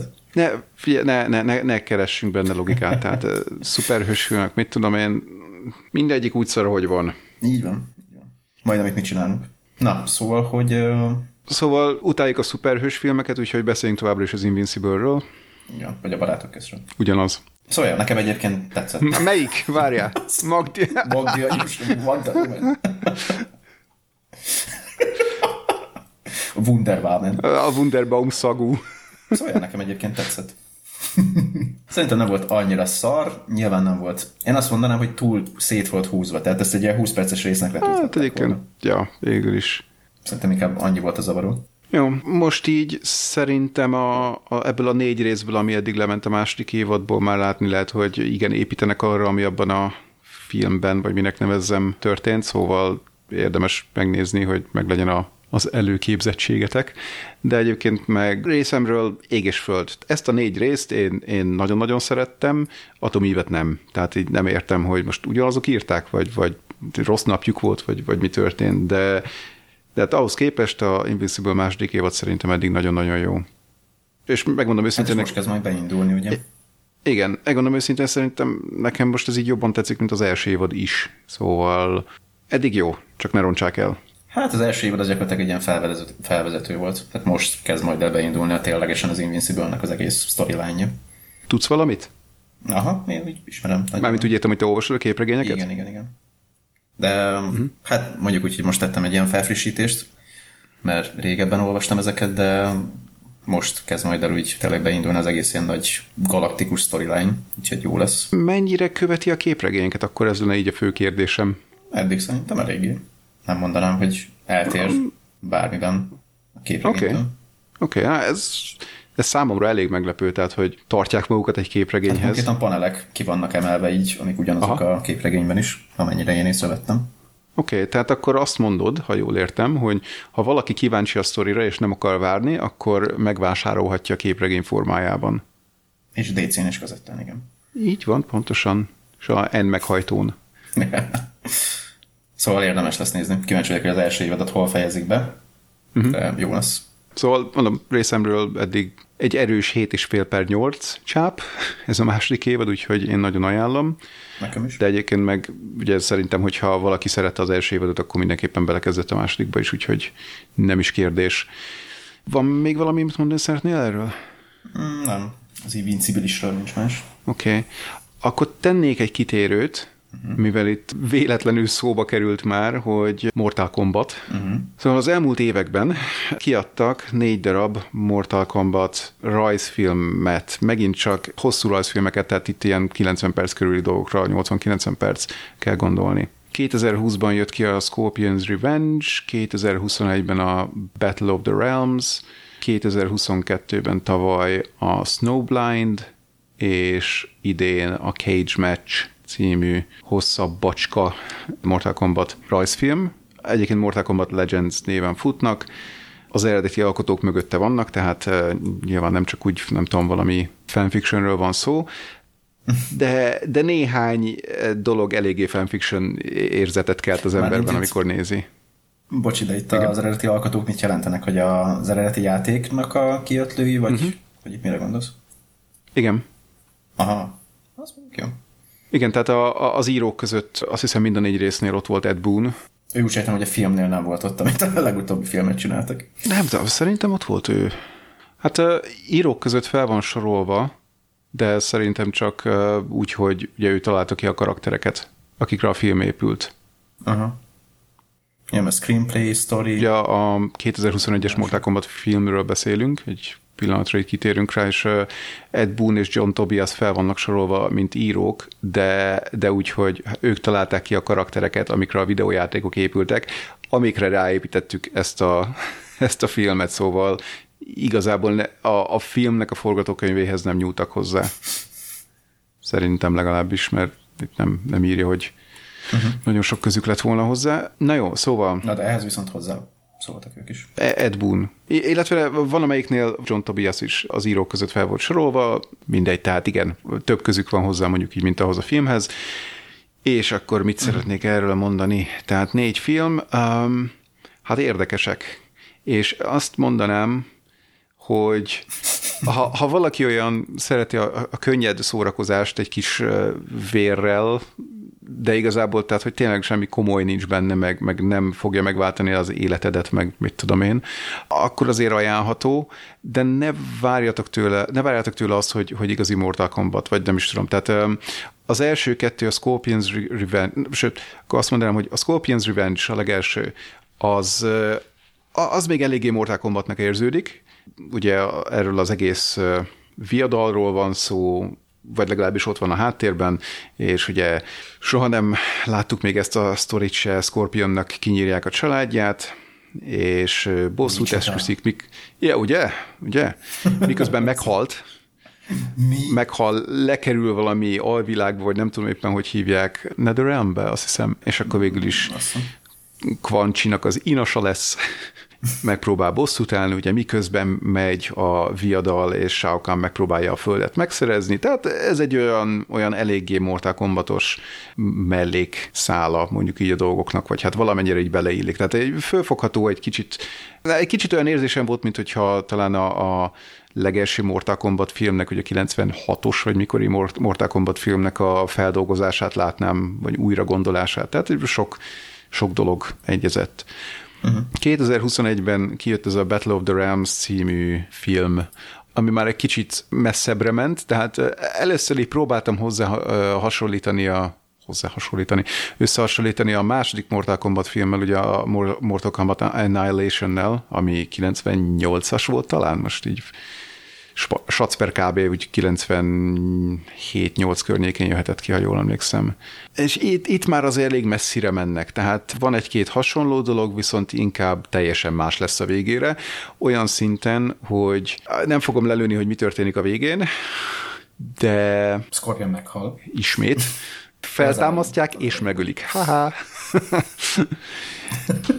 De nekem olyan érzésem volt, hogy ezt a, ezt a filmet, ezt vagy félbe kellett volna vágni, és, és a, a második részét azt egy külön filmként kiadni, nyilván hozzárakva egy plusz sztori, tehát hogy ne tizenöt perc legyen az egész. Amint ez most melyik rész? A második, az, most a, rész? a Battle of the Realms. Aha. Tehát a Battle of the Realms-ben azért az alapszitus, elmondhatom, úgy dönt Shao Kahn és Raiden, hogy na, akkor tökünk tele van már az, az egésszel, menjünk el a ősi istenekhez, vagy hogy fordították, az Elder Gods, és mondjuk azt nekik, hogy figyú, legyen egy végső tournament, tehát egy, egy utolsó viadal, aki megnyeri, azé a föld, ne csináljuk ezt a minden generációban van egy viadal című dolgot, hanem, hanem fejezzük be egyszer és mindenkorra az egészet. És akkor ennek kapcsán Raiden egyébként itt ugye azt mondja, hogy hát akkor én szeretnék részt venni a viadalon, vegyétek el az istenségemet. Tehát ugye körülbelül úgy, mint ahogy a Mortal Kombat Annihilation-ben uh-huh. húsz évvel ezelőtt, vagy tizenöt-húsz évvel ezelőtt is csinálta. Tehát mondom, itt elég nagy dolgok történnek a végén, és szerintem ezt vagy szét kellett volna húzni inkább két filmre, mert így, így nagyon ilyen over the top volt a vége, ami történik, vagy nem tudom, tehát valahogy máshogy kellett volna megcsinálni, több időt hagyni arra az utolsó részre, ami, ami mondom az utolsó talán tíz perce volt a filmnek, és, és így nagyon-nagyon megváltoztatja a dolgokat. És igazából az, az is egy probléma volt szerintem ezzel, hogy ezzel a filmmel, hogy az előző filmben is már eléggé így, így történtek azok a dolgok, tudod, hogy nem tudom, valakinek eltörik a karját, és azért tovább harcol törött karral, meg mit tudom én. Ez a, aha, hát, jó, ez nyilván. Te nem szoktál? Keddenként persze. Hogy a csuklatta hangod. Fájó sebeket törtem fel. Igen, te itt a Battle of the Realms-ben körülbelül tényleg, mint a Invincible-nek a negyedik részében, hogy fogja a kilógó bele itt, de azért lerúgja a másikat. Igen. Ó, szóval, hogy... meg majd királyabb dolgok is. Tehát, tehát tényleg azt nem értem, hogy jó, nyilván a Mortal Kombat mindig is, meg, meg hát a legtöbb ilyen verekedős játék azért, azért túlment egy határon, tehát nem a realizmus volt ugye a, a lényegük, de, de szerintem tök jó, amikor azt érzed, hogy igen, hogyha leütik a, az embert, azért föl tud kelni, de hogyha mondjuk eltörik a karját, akkor már nem fog fölkelni és harcolni. És ugye ezt, ezt a részét ennek a idézőjelben realizmusnak, vagy félrealizmusnak itt teljesen elveszik ebben a filmben. Szóval nem is kapott annyira jó értékeléseket, de mondom szerintem inkább a sztori miatt, mert, mert a sztori az így oké, okay, be akarjátok fejezni a viadalt, de nagyon összecsapott lett a vége sajnos. Meg egyébként hmm. maga... Akkor ez annyira nem jó négy. Nem, nem, nem, nem. Maga a, a viadal is, vagy maga a film is olyan volt, hogy hát nagyjából csak verekedések. Tehát az első öt percben így Shao Kahn meg Raiden körülbelül kezet fognak, hogy na, akkor ezt csináljuk meg, és akkor onnantól egymást agyonveri mindenki sorban. Ami jó, oké, okay, Mortal Kombat, persze erről kell, hogy szóljon, de hát azért sztorit rakjatok én már mellé. de, de hát most, figyelj, rajzolt verekedések, tehát nem lesz az annyira élvezhető, mint hogyha tényleg raktok mellé egy sztorit, szerintem. De azért, mert nincsen ebben a hatalmas robotok, akik hatalmas szörnyekkel harcolnak. Na, na lát, lát, látom, látom, hogy te is kultúrember vagy, jól van. Igen, itt így, így van egy szakadás, tehát ami a tavalyi Snow Blind volt, az már teljesen más, az, az, az teljesen független attól a Mortal Kombat régi univerzumtól, vagy hogy nevezzem, amiben ugye ezek a viadalok uh-huh. voltak, hanem inkább egy ilyen, inkább egy ilyen szamuráj történetre emlékeztetett, ugye benne van Sub-Zero, az egyik, már nem tudom melyik, uh-huh. benne van egy karakter, aki szerintem valami talán újabb Mortal Kombat játékokban lehetett Kenshi, a, akit én nem is ismertem, de teljesen mindegy igazából. Benne van Shang Tsung, illetve Kano, mint régebbiek, illetve hát Scorpion, és egy ilyen teljesen alternatív világban játszódik, tehát egy ilyen Mad Max-szerű, kicsit futurisztikus, de nagyon posztapokaliptikus dolog, ahol Kano a király, és Kenshi megpróbálja őt leverni, és hát ehhez szüksége van arra, hogy Sub-Zero felnevelje, vagy nem is tudom, hogy nem. mi a... Mondjuk ez nem hangzik rosszul egyébként. Mondom, nem, nem volt kifejezetten rossz ilyen szempontból. Kicsit, megint ugye klisés sztori, tehát nem ad sok újdonságot, de, de a karakterek azért viszonylag jók voltak benne, a verekedések jól néznek ki, már amennyire ugye egy ilyen rajzfilmben jól tudnak kinézni. A végén kapunk egy elég érdekes csavar, tehát hogy mi is ez a világ, hol vagyunk éppen, meg miért Kano a főnök, stb., Ami, ami megint annyira nem volt rossz. Csak álmodja. És... Nem, nem, ott, ott tényleg történnek dolgok, tehát ezt nem szeretném lelőni. Én talán azt mondanám, hogy így az első háromból ez... De, de várjál, álmodja, álmodja, és Raiden kilép a zuhany alól. Raiden kilép a zuhany alól, így van. Pamela Raiden.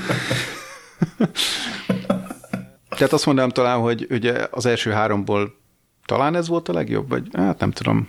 Az első nem volt rossz, csak csak azt mondom, nagyon ilyen, jó, hát ezt a sztorit már láttuk negyvenszer, Scorpion, stb. Uh-huh. És akkor idén kijött ez a Cage Match című melodráma, ami pedig teljesen Johnny Cage-re épül, akinek egyébként Joe McHale volt a hangja, ha ez valakinek mond valamit. Egyébként a korábbi filmekben is, is volt egy-két idézőjelben nagyobb, nem tudom, ismertebb név, tehát mondjuk Jennifer Carpentert láttam, meg euh, még egy-két embert, tehát ilyen ismertebb színészek. Aha. Színészeket szereztek meg hangoknak. Na mindegy, szóval a negyedik film, Johnny Cage, az egész egy ilyen Miami Vice hangulatú, kinézetű dolog, tehát itt a Mortal Kombat érzés nulla százalék, semmi nincs meg belőle. Ettől függetlenül szerintem nem rossz, uh-huh. de tényleg ezt, mint Mortal Kombatot én így, így el nem tudnám képzelni, hogy ezt így megpróbáljam eladni. Tehát egy teljesen független sztori, független világban, tehát nem, nem Mortal Kombat világban, Johnny Cage-en kívül éppen csak feltűnik Raiden, de semmi szerepe nincs az egészben, tehát így... Egyébként ez a kinézetre is mások, ugye? Hogy nézem így a képeket. Igen. Tehát, hogy valamint ilyen uh-huh. antológia lenne, hogy mindegyik része kicsit más színezetű, más kinézetű, más stílusú. Igen, az első kettő, az, az mondom, az nagyjából így egymás után játszódott, tehát az, az mondjuk összefüggő volt. A harmadik rész az, igen, ez a posztapokaliptikus, és kicsit más is volt a rajzolása. Ennek a negyediknek meg totál más a rajzolása, mert mondom Miami Vice, tehát hogy neon színű minden, megint csak nem rossz, egyszer megéri megnézni, de semmi Mortal Kombatot ne várjátok tőle, tehát az, hogy most a főszereplőnek a neve véletlenül Johnny Cage, és tud verekedni, az nagyjából itt véget is érnek a dolgok. Van egy másik franchise, ahol van egy hasonló Johnny, aki mindenre képes. Bravo? Nem. S-sel kezdődik a neve. uh, Johnny Cage. Johnny Cage, igen. Igen, igen, igen, elgondoltam, hogy zsája főző. Zsája. Úgyhogy így annyira nem ajánlanám ezt a négy Mortal Kombat Legends rajzfilmet, de igazából, ha valami kis verekedős... Legyen, aki nagy fan, annak igen. Pont, hogy nekik nem. Mert ah. szerintem, tehát hogyha te benne vagy nagyon a Mortal Kombat mitológiában, akkor az ilyenek azok nagyon keresztbe tudják vágni az egészet, tehát hogy ő, ennek semmi értelme. Hát megmondom őszintén, én annyira nem vagyok nagy Mortal Kombat fan. Úgyhogy már én se. Akkor nekem amúgy sem. Már én sem. Ja, megnézted ezt a négyet, és így... Nem, hát kinőttem belőle. Jó. Tegnap délután. Igen. Most már nagy fiú vagy. Igen, belenőttem a Pokémonba, vagy nem tudom. Bele? Bele. Jaj, ne, ne, ne, ne. Nem menjünk, nem menjünk el oda, igen. Nem menjünk el oda. Jó, egyébként, ha már szuperhősök, nem tudom, a Gen V-t nézted? Nem, sajnos. Nem nézted meg tegnap óta? Nem. Nem. Nekem jó. Így nagyon ez a Boys, Gen V, stb. Ez nekem így nem annyira. Nekem ilyen túlságosan önmagáért való agresszió, és így nem... Aha. De, nem, e, nem igen. Mondja. Igen. Igen. Tehát, hogy szerinted a Gen V az túlságosan önmagáért való agresszió? A Gen V-be bele se kezdtem, csak így a Boys-ból, amit láttam. És ja, tudom, a, a, akkor a Boys. Akkor, eh. aha, aha. Igen, igen. Nagyon érdekes, amit mondasz. Nem tudom, esetleg az Invincible-ről hallottál már? Igen, de... Na, hallgatlak. Feszültem, figyelek. Azért ne feszülj meg túlságosan. Nem tudom, az Invincible-nél valahogy úgy értem, hogy miért annyira agresszívak, hiszen ugye teljesen más... Tehát, hogy például Nolan-nél értem, hogy miért ennyire agresszív, mert ő lenézi az embereket, mert nem is emberek, ugye gyakorlatilag egy ufó. De hogy így a Boysnál még Homelandernek érteném, hogy ők miért annyira agresszívek, de hogy én szeretem, imádom Carl Urban, de hogy nem tudom, nekem valahogy nem jön át az ő karaktere, hogy te most mire is vagy ekkora nagy kemény csávó, azon kívül egy... Jó, amikor...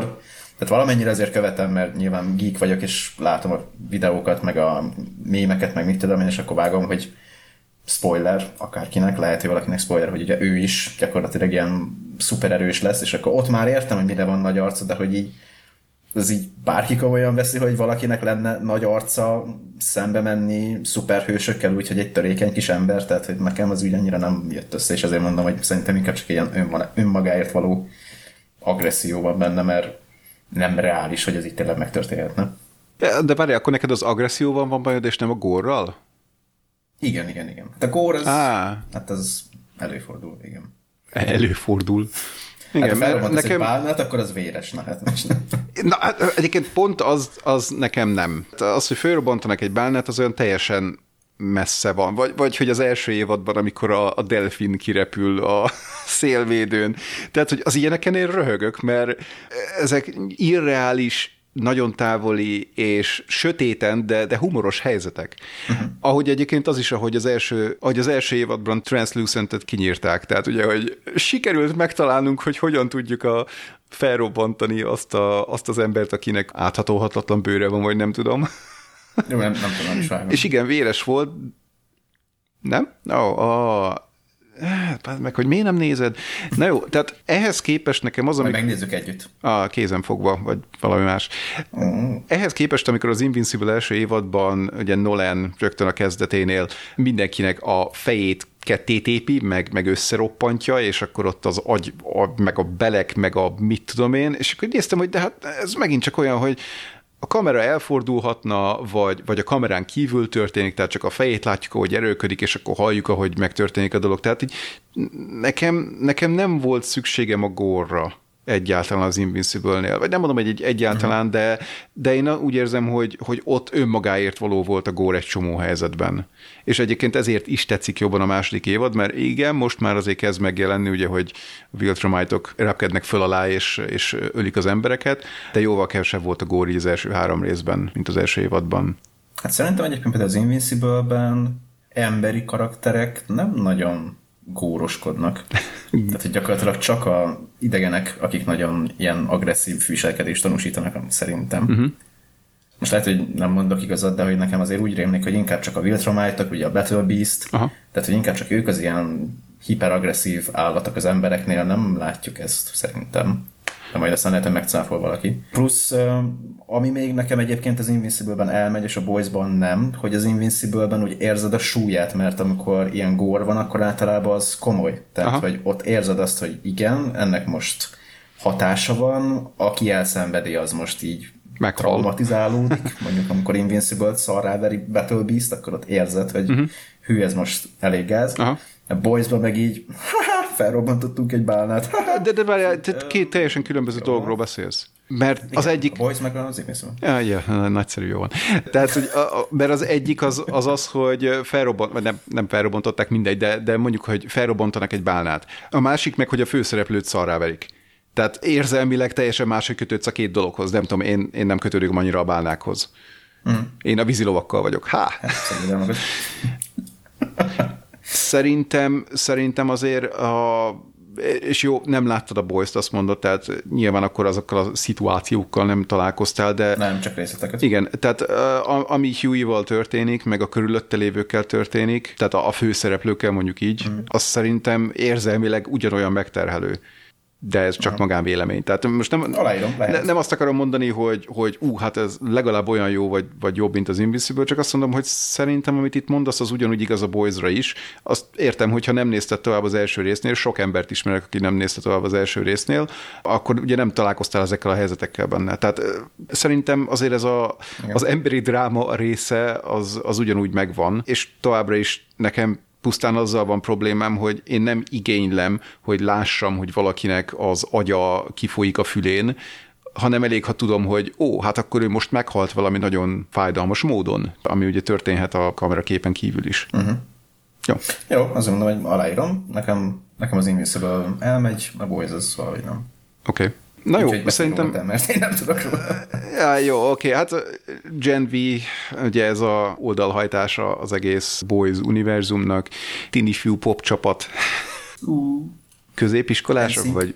Nem, nem, ez egy, ez egy, igen, ez egy egyetem, ahol a szuperhős gyermekeket nevelik. Amúgy az egy időben játszódik? Vagy előzmény, egy vagy? Időben, most meg nem mondom, hogy pontosan mennyire egy időben a mondjuk második évaddal, mm. de nagy, nagyjából egy időben. Van benne olyan karakter, aki ugye szerepelt a második évadban, és vannak olyan karakterek, akik itt meghalnak, nem akarok spoilerezni, és akkor ebből kikövetkeztethető, hogy ez a második évad után játszódik mondjuk, tehát talán... Mert hogy a Gen V-ben meghal, és akkor azt... El... Nem, nem, nem, nem, nem, nem említik. Tehát, tehát azt mondanám, hogy ez valószínűleg a második évad után játszódott. Mm. Ha, harmadik, jaj, már bocsánat, keverem.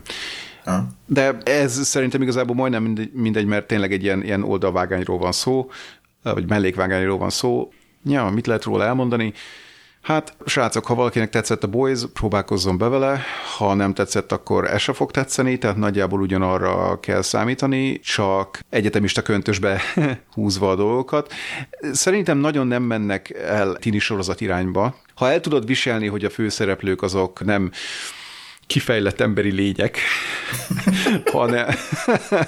hanem... És aki ezt mondta, az emberi lény, és véletlenül sem egy android. Igen, szóval nem teljesen kifejlett emberi lények, hanem egyetemisták, akkor szerintem nem lesz vele problémád, mert, mert nem nagyon mennek bele ilyen hülyeségekbe, amiben a hasonló sorozatok bele szoktak menni, hogy jaj, hát akkor most kiszerelmes kibe, meg mit tudom én, mindezt mondom úgy, hogy van egy ilyen szál is benne, de ahogy megcsinálták azt a szálat, annak tényleg van súlya, az komolyabb, az nem csak ilyen, ilyen jaj, tetszik a Joe, és akkor mi lesz most, és jaj, Susan lefeküdt Joe-val, vagy, vagy csak úgy nézett Joe-ra, ami nekem nem tetszett, tehát semmilyen hülyeséget nem kell várni tőle, hanem tényleg az a szerelmi háromszög például, ami előfordul benne, több is, annak van értelme, van kihatása a sztorira, van kihatása a karakterekre. Szerintem nem volt rossz. Én élveztem igazából. Egyébként ez külön is élvezhető a Boys-tól. Tehát ha mondjuk úgy mondtad, hogy megismerkednék az univerzummal, elkezdhetem csak a Gen V-t. Elkezdheted, de szerintem a, a mitológia az, az erősen épít a Boysból megismert mitológia, vagy nem is mitológiának hívnám, tehát ilyen világra. Tehát az, hogy tudjad, Aha. hogy mi is történik mondjuk az egyetem alatt, nem fogok spoilerezni, ahhoz mondjuk nem árt, hogyha láttad a, azt a három évadot, főleg a harmadikat, amikor ugye már így elkezdenek kiderülni a dolgok a Compound V-ről. Aha. Igazából... Ezt mondjuk ez egy negatív pont nálam. Hát figyelj, mindig ez van. Tényleg ezt úgy építették föl, hogy aki, ezt, aki ebbe bele fog kezdeni, az valószínűleg már látta azt a három évad. Nem mondom, hogy, hogy, nem mondom, hogy nem élvezhető, hanem azt mondom, hogy sokkal könnyebb megérteni, vagy hát nem is, hát nem. De őszintén szólva szerintem megáll önmagában, viszont ha láttad a, a Boys évadokat, a, akkor lesz egy olyan mögöttes tudásod, ami így jó érzés, hogy helyre, helyre kattanak dolgok. Tehát, hogy most itt látok valamit történni, és azt hozzá tudom kapcsolni ahhoz, ami a Boysban volt, és akkor ez a kettő együtt, ez így ad nekem valamit. De nem szükséges hozzá teljes mértékben, szerintem. Hm. Jó. Jó, lehet, hogy majd neki néhány részt, aztán kiderül, hogy mennyire szükséges vagy sem. Szóval mondjuk, hogy valamennyire negatívuma az a főszereplő, csaj, nem tudom a nevét, bakker, de nyilván Mary Morrow. Mármint szar a karakter, vagy szar a színész? Nem, a, a színész. Uh-huh. Vagy a karakter, nem tudom. Nekem valahogy ő nem tudta el. Tehát, hogy, ugye tudod, amikor van egy főszereplő, és itt azért elég egyértelműen ő volt a főszereplő, jó, hogyha valamennyire vagy azonosulni tudsz vele, vagy érdekel, hogy mi történik vele. És ahhoz meg az kell, hogy, hogy azért ez egy valamennyire szerethető karakter legyen. És uh-huh. szerintem ő annyira nem volt szerethető, vagy, vagy nem, nem volt annyira, nem jött annyira át, hogy, hogy most mit is kéne szeretni ebben a karakterben. Akik körülötte voltak, érdekes módon, azok sokkal inkább szerethetők voltak, tehát a többi srác meg, meg lány. Aha. Annyit még hozzátennék, ha valaki esetleg nem látta, hogy a kicsit frivol jelenetek, amiket a Boysból is megismerhettünk, azok itt is előfordulnak, tehát mondjuk úgy, hogy vannak olyan jelenetek, amiket én simán kihagytam volna egy sorozatból, hogyha rajtam múlik, itt nem hagyják ki őket, mert hát gondolom ugyanazok az írók, készítők. Mármint itt mire gondolsz, hogy frivol? Felesleges, túlszexualizált jelenetek. Amikor, amikor tényleg hmm. nyugodtan megoldhatná egy máshogy is, de itt megmutatják, és semmit nem ad hozzá, hanem csak esetleg röhögsz egy jót. Uh-huh. De, de én, én, ezt nem lehet, hogy van, aki ezt szereti. Biztos vagyok benne, tehát én, én sem. Nyilván, mondom, engem nem ez fog meg ezekben a sorozatokban, tehát én ezt, ezt simán kihagynám belőlük, de el tudom képzelni, és biztos vagyok benne, hogy, hogy egy csomó ember ezen, ezen jót röhög, és akkor így ez ad nekik valamit. Én, én ezt a részét annyira nem szeretem, de mindegy, ettől függetlenül tök jó dolgok vannak benne. Van egy, nyilván nem egy, hanem több átívelő szál, szerintem jól fűzik a szálakat. A másik negatívum az a vége, vagy, vagy lezárása, vagy nem is tudom, minek nevezzem. Konkrétan az utolsó jelenet, utolsó néhány másodperces jelenet, az ilyen, mi a f***? Egy kicsit olyan súlytalanná tette az egészet, vagy nem is tudom. Tehát végignéztük itt a sztorit, eljutottunk valamilyen katarzisáig a sztorinak. Az utolsó részben történik valami, és kapunk egy körülbelül ilyen Pamela felébred, és Bobby ott van a zuhany alatt jelenetet. És akkor innentől... És Homelander ott van a zuhany alatt. Bobbyval. Szóval ne, nekem ez a, ez a lezárás, és nem is lezárásnak hívnám igazából, ez nagyon nem tetszett, mert tényleg teljesen kirántotta a talajt az alól, hogy most akkor miért is néztük végig ezt a nyolc epizódot. Uh-huh. Teljesen egyértelműen arra mentek rá, hogy na, és akkor most jön a második évad, és én meg ott ülök, hogy jó, de bazd meg, mondjál már valamit arról, hogy most itt mi is történt. Igen, azt látom, hogy berendelték a második évadot. Igen. Szóval majd meglátjuk, hogy mi lesz belőle. Én, én, én tudom ajánlani. Mondom, szerintem, ha a Boys tetszett, akkor nagy valószínűséggel ez is tetszeni fog. Uh-huh. Azt mondjuk nem láttam, hogy mikorra jön majd a, a kétezer-huszonnégy ősz tél. Hát folytassák a Boysot főleg. Aztán majd lehet ilyen mellékszálakról is beszélni. Na jó, ennyit akartam itt elmondani. Gen V-ről. Hát én ehhez nem tudok hozzászólni. Értékelés másoknak? nyolcból? Adok neki egy... kilenc. Egy kettőt, egy erős kettő. Ujjajjaj. Nem, nem, nem. Hát, hát, nem ajánlod. Ne, viccelek, viccelek. Figyelj, ja, szerintem egy, egy hat csápot, ez, ez nálam simán megérdemel, tehát igazából szórakoztatott. A Boys univerzumba beleillik, erősen mellékszál szaga van a dolognak, és nyilván vannak uh-huh. hülyeségei, de szerintem a, a hülyeségei azok körülbelül olyanok voltak, mint a Boysnak a hülyeségei, tehát nem azt mondom, hogy ez rosszabbul van megírva, hanem ugyanazokat a dolgokat priorizálták benne, mint a Boysban, és ugyanazokat tették félre, mint a Boysban. Úgyhogy mondom, talán nem annyira komoly vagy sötét, mint a Boys. Jó, hát mondom, ennyi. Nem értékelem, mert én ehhez nem tudok sajnos uh-huh. hozzászólni. Itt akkor még hirtelen megemlítenék egy másik sorozatot, uh-huh. ha már jelen vagyunk. Ha már itt összegyűltünk. Ja, igen. Nem régiben kijött és véget is ért, aztán az Upload című sorozatnak a harmadik évada. Ezt az előző két évadnál is már ajánlottam mindenkinek adásban. Továbbra is csak azt tudom mondani, hogy szerintem kezdjetek bele, egy marha jó, könnyed, de mégis komoly sci-fi sorozatról van szó, ami ugye a közeli jövőben játszódik, amikor az emberek embereknek az agyát le tudják tapogatni egy nagyon vicces módon, és a tudatokat bevinni egy ilyen virtuális, vagy akár több virtuális örökkévalóságba, tehát virtuális környezetbe, világba, ahol aztán ők tovább élnek, és én esküszöm nektek, hogy az elmúlt években a legjobb világépítést szerintem ettől a sorozattól kaptam. Tehát amikor tényleg az apróságokra is figyelnek, az, sőt, az apróságokat emelik ki, tehát az, hogy milyen betegségek lesznek majd a jövőben, abból kifolyólag, hogy a világ hogy változik meg, milyen új kifejezések jönnek, milyen új viselkedéseket vesznek fel az emberek, tehát hogy változik meg a világ. Tehát szerintem annyira jól ábrázolták, hogy hogyan változott meg a világ, főleg ugye annak hatására, hogy, hogy megjelent ez a virtuális valóság, a virtuális túlvilág, igen, ez a helyes kifejezés. Nekem nagyon adja új keletű kifejezéssel élve.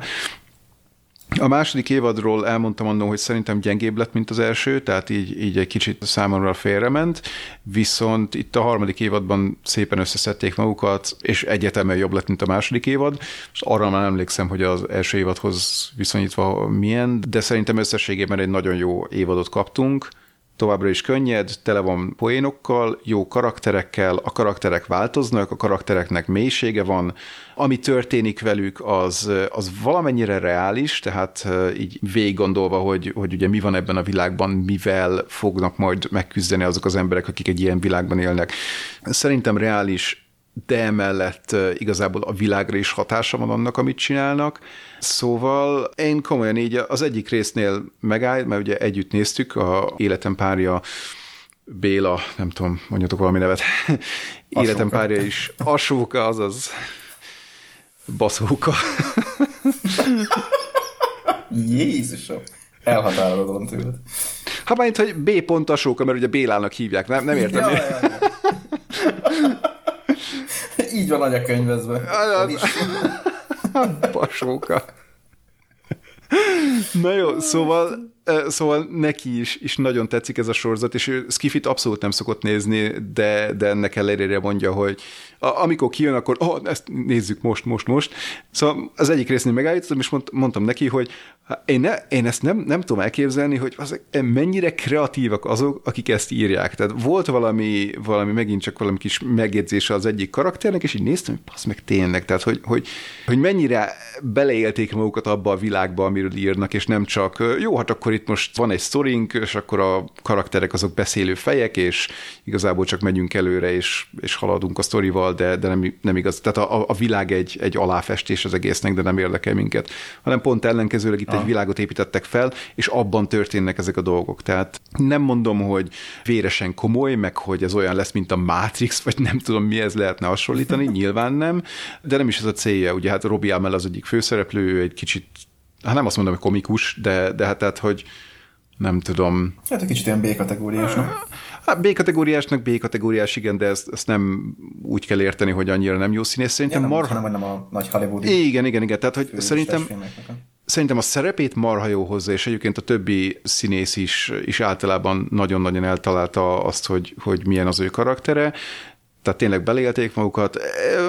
Srácok, nekem ez a sorozat, ez, ez nyolc per nyolc, tehát hogy ezzel így nem tudok mit kezdeni, én ezt a sorozatot imádom, és, és nem is úgy, hogy ja, hát ez a, amit itt titokban nézek, mert hogy trash, vagy mit tudom én, hanem ez, ez tényleg az, ahogy, ahogy én írnék egy sorozatot körülbelül, tehát hogy legyen kerek az egész, és, és legyen ott egy világ mögöttük, és na, ennyi. Szóval szerintem elmondtam. Még volt egy Carl Urban-es sorozat, amit említettetek annó, hogy annak még volt nagyon jó világ építése, akkor ez, ez is ezek szerint hasonló. Na várjál, most, most nagyon gondolkodom. Mm. Mert igen, amiben Carl... játszódó zsarus. Ja, amiben Carl Urban van, a, a, igen, szerintem a...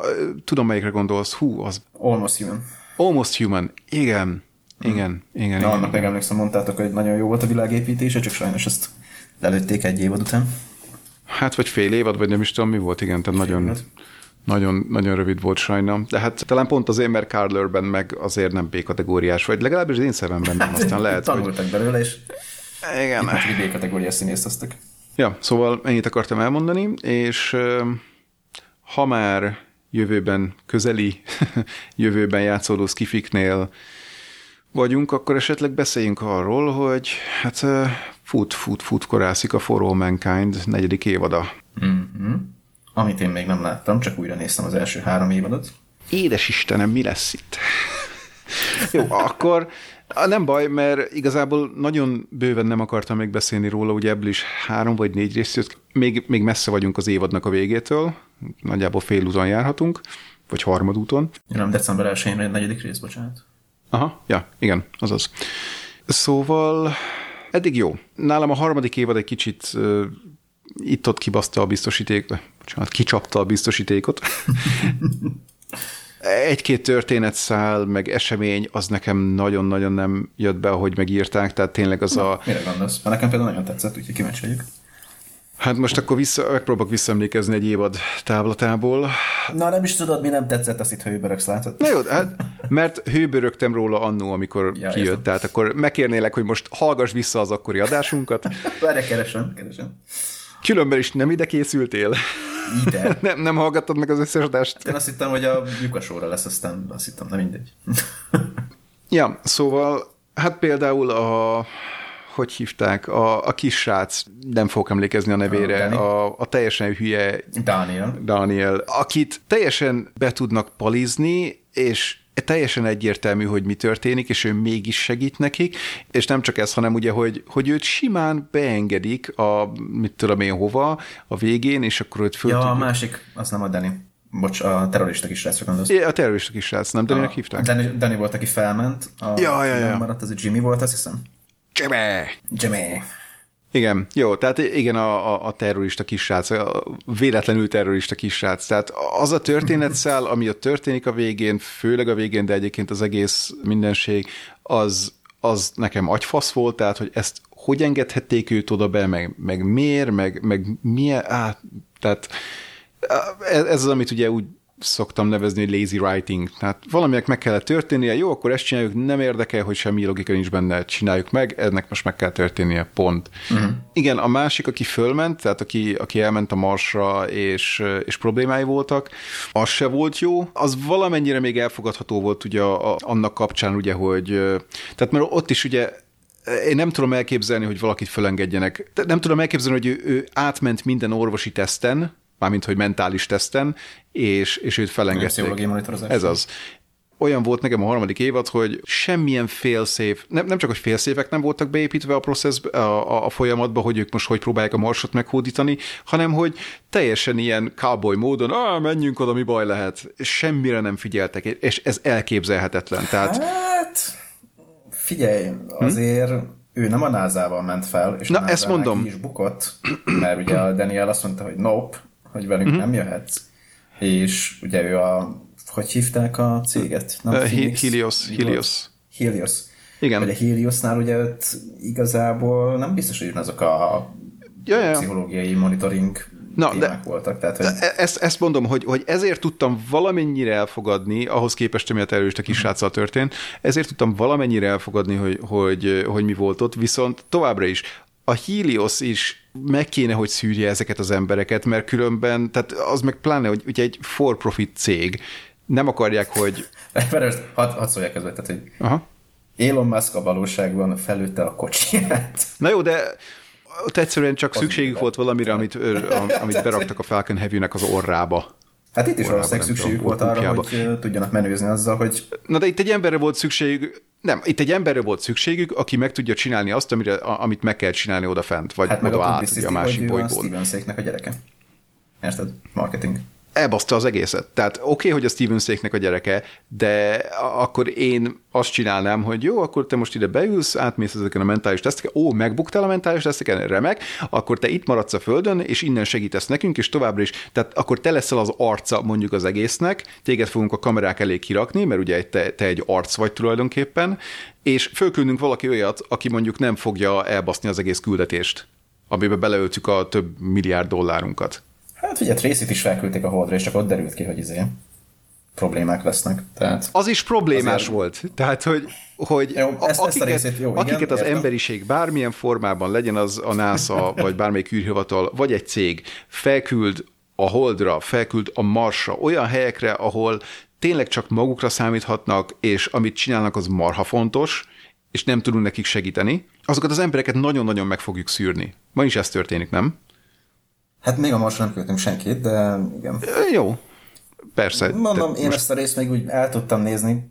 Volt egyéb karakter, aki nekem sokkal kevésbé volt reális, vagy érthető. Meg, meg a, ami, ami még beugrik, az, ami a, az oroszoknak a Mars hajójával történt, az is nekem sántított ott, ott a sztoriban. De igazából nem, nem ezekről akarok beszélni, meg nem a harmadik évadról akarok beszélni. Ott amúgy mi sántított. Csak Bas, azt akartam... Kérdezem. Ne, menjünk tovább, jó? jó? Okay.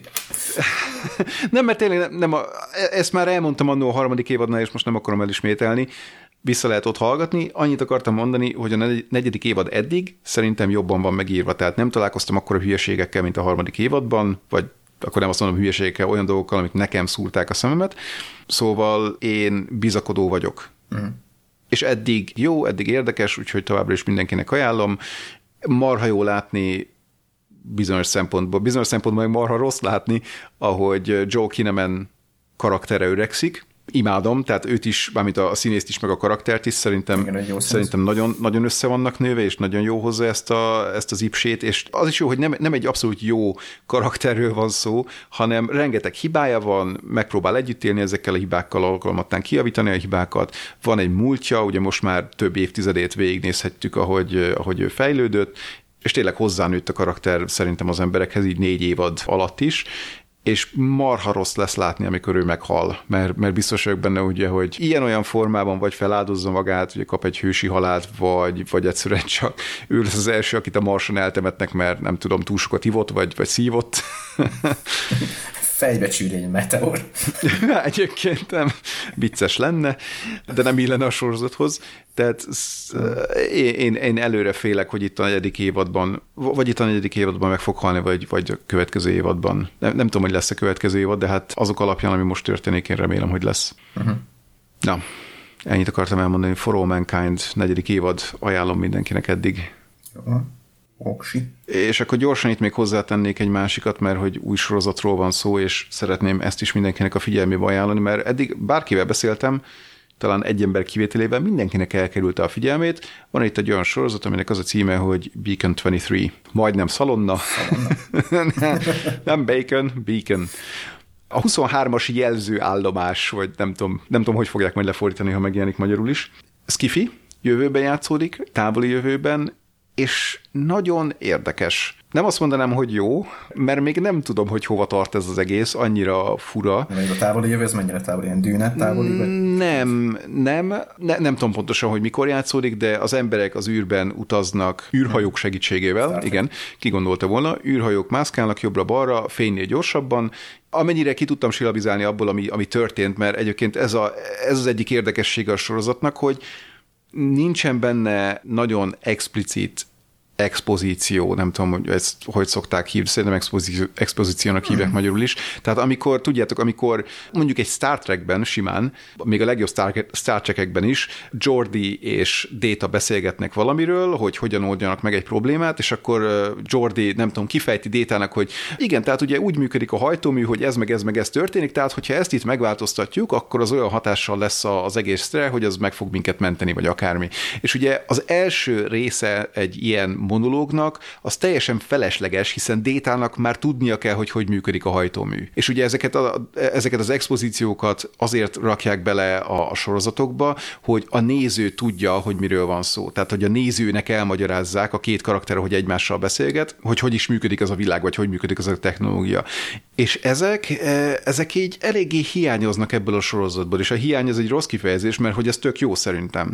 Tehát, hogy mondom, annyit tudtam kisilabizálni abból, ami eddig történt, hogy ezek az űrhajók ezek mennek gyorsan, és nekik el kell kerülniük azokat a részeit az űrnek, tehát a térnek, ahol túl sok a sötét anyag. Aha. És ezek a beaconök, tehát mint ez a huszonhármas állomás, ugye ilyen, ilyen világító torony, toronyszerűségre kell gondolni, ezek ott ülnek az űrnek a közepén, és jelzik a közeledő hajóknak, hogy, hogy mehetnek, vagy nem mehetnek, ugye attól függően, hogy lemérik, hogy a környéken mennyi a sötét anyag, vagy nem tudom. Tehát aha. nem fejtik ki igazából, mert, mert ugye logikusan, ha abban a világban élsz, akkor ott senki nincs, akinek ezt ki kéne fejteni, hiszen mindenki tudja, ez evidencia számukra. Uh-huh. És, és nem csak erről beszélek, tehát, hogy ezt nem fejtik ki, hanem semmi mást. Tehát nem nagyon van expozíció a sorozatban, és ez szerintem tök jó, mert egyrészt reálisabbá teszi, másrészt pedig tényleg használnod kell az agyadat, oda kell figyelned, és meg kell próbálnod kitalálni neked, hogy akkor ez itt, ez itt most mi is, és hogy is működik. És a legtöbb dolognál nincs igazából szükség rá, hogy kitaláld. Tehát az, hogy ugye vannak á i, mesterséges intelligenciák, amik így beszélgetnek egymással, meg egyéb dolgokat csinálnak egymással mm. az állomáson, meg űrhajókon. Igazából nincs szükség arra, hogy, hogy te most elkezd gondolkodni rajta, hogy ez pontosan hogy is működik, hanem elég, ha elfogadod, hogy ebben a világban ez így működik, de ha akarod, akkor elkezdhetsz gondolkodni rajta, és, és tök érdekes, hogy, hogy miket találtak ki, és ugye, hogy mi lehet mögötte a logika, tehát hogy hogy jutottak el ide, stb. Szóval ennyit szerettem volna így általánosságban arról mondani, hogy a sorozat az hogy is néz ki, vagy hát a, a világépítése hogy néz ki, és hogy ez, ez számomra egy nagy pozitívum benne, és hogy ezért mondom, hogy érdekes a sorozat, nem feltétlenül jó, de érdekes a sorozat, és akkor emellett pedig a sztori vezetése is érdekes.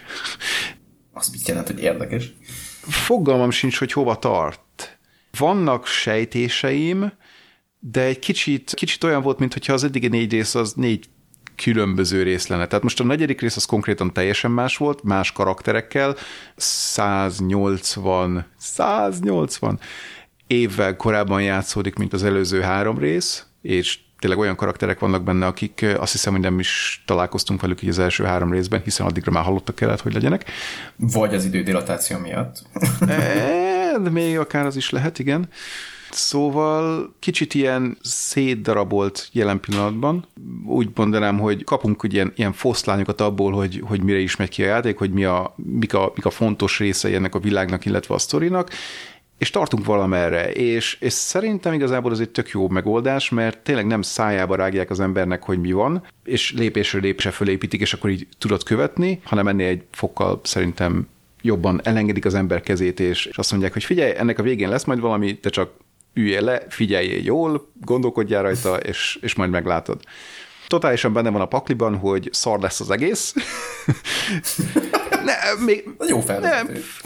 Nem, nem, nem próbálom ajánlani még, mert nem tudom, hogy hol fog kifutni, de, de mondom, az alapján, amit eddig láttam, szerintem ez egy érdekes sorozat, és érdemes belekezdeni. Én nagyon remélem, hogy valami olyan helyre fog kifutni, ami, ami tényleg tetszeni fog az embereknek, és... Aha.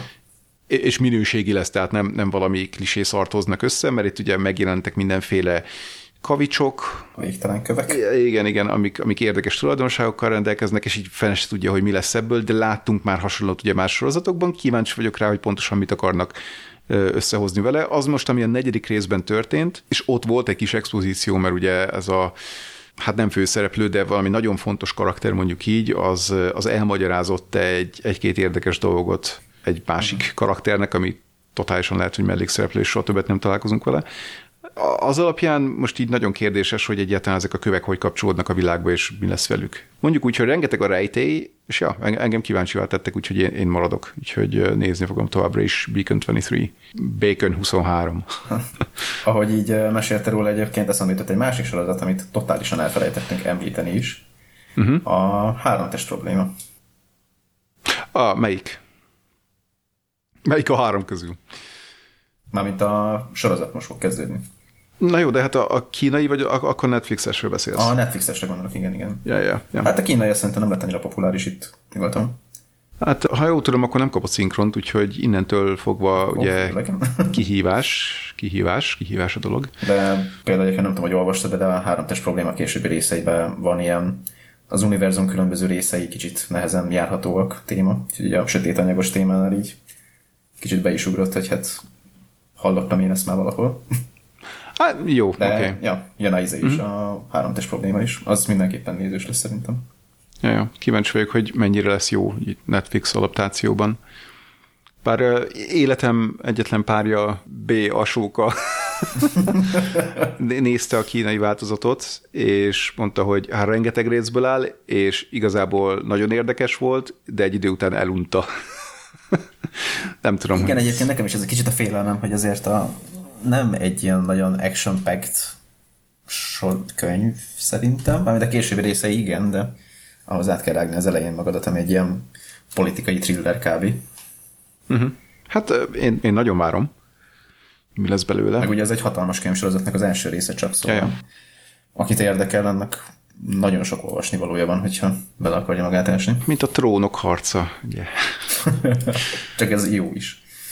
Ja. Mm. Na jó, két óránál tartunk így nyers adásban, nem tudom, hogy ezt med- mennyire fogom visszavágni, valószínűleg négy és fél percre. Sziasztok! Igen. Csak a jó részeket tartom meg, úgyhogy üres adás. Üdvözöljük ShadowStormot, köszönjük, hogy itt voltatok vissza. Igen. Na jó, hát igen, rengeteg mindenről beszéltünk, és itt most nézem ugye a listát, hogy, hogy mit írtunk össze. Pusztán a fele van még hátra. Szóval, ha csak nem akarsz este tizenegyig itt ülni, akkor én azt mondanám, hogy akkor mondjuk azt, hogy ez volt az adásnak a sorozatos fele. Az egyéb témákra rátérünk a következő kalózadásban. Jó, én benne vagyok. Mert hogy van itt téma, hírek, filmek, játékok bőven. Meg még azért sorozatok is, de hát most ezt most már így hagyjuk, mert tényleg annyi mindenről beszéltünk, hogy azt sem tudom, hogy hol áll a fejem. És egyébként? Hát a, az nem áll, tehát az, az ül. Az már tíz éve nem. Hát köszönöm szépen, hogy itt voltál, hogy emelted az estének a hangulatát, illetve minőségét, hát már amennyire ezt lehetett emelni.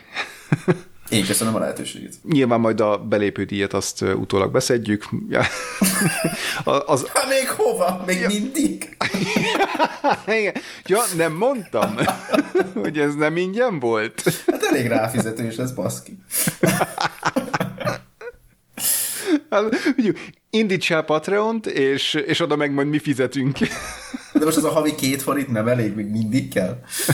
Havi két forint. Hát, egyébként igen. Remélem, hogy ti is, kedves hallgatók, nektek is adott valamit ez, a, ez az elmúlt másfél-két óra, majd amennyire meg lesz vágva. Többet, mint a rómaiak. Többet, mint a rómaiak. Hát ilyen port, búzát, békességet, oktatást, vízvezetékeket, egyebeket. Igen, békét hoztak. Ó, békét, demagóg! Ezt én magyarok főleg értem. Egyébként igen, nagyon durva, hogy annyiszor néztem meg magyarul, hogy utána fura volt, amikor először néztem angolul. Tehát, hogy mennyire jó a szinkronja, és hogy mennyi minden poént jól eltaláltak benne. A, ugye Brian életéről van szó. Klasszikus, ikonikus Brian élete. Ikonikus. Ikonikus. Jó van, na akkor tehát még egyszer köszönöm szépen, hogy itt voltál, köszönjük nektek is, kedves hallgatók, hogy elkísértetek ma ezen a, ezen a alsó szintekről sugárzott kalózadásban, itt már, már halljuk, ahogy a katonák jönnek és próbálják ránk törni az ajtót. Nem, már Flash dörömböl az ajtón. Igen, mert nálunk van a vé cé papír. És jött, jött utánunk. Meg az összes szesz hátul. Becsempésztem a gyomromban. Jam. Ne, Flash... Flash Morgi meg az. Igen, flash, flash ki van dőlve, tehát ő mindig be van rúgva, úgyhogy ő nem tudja, mi történik. Igen, Morgi meg igen, mindig alszik, tehát azok keresi a másik. Orioni rabszolga fiúkat.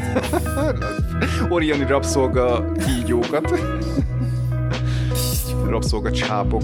Polipok. Azaz.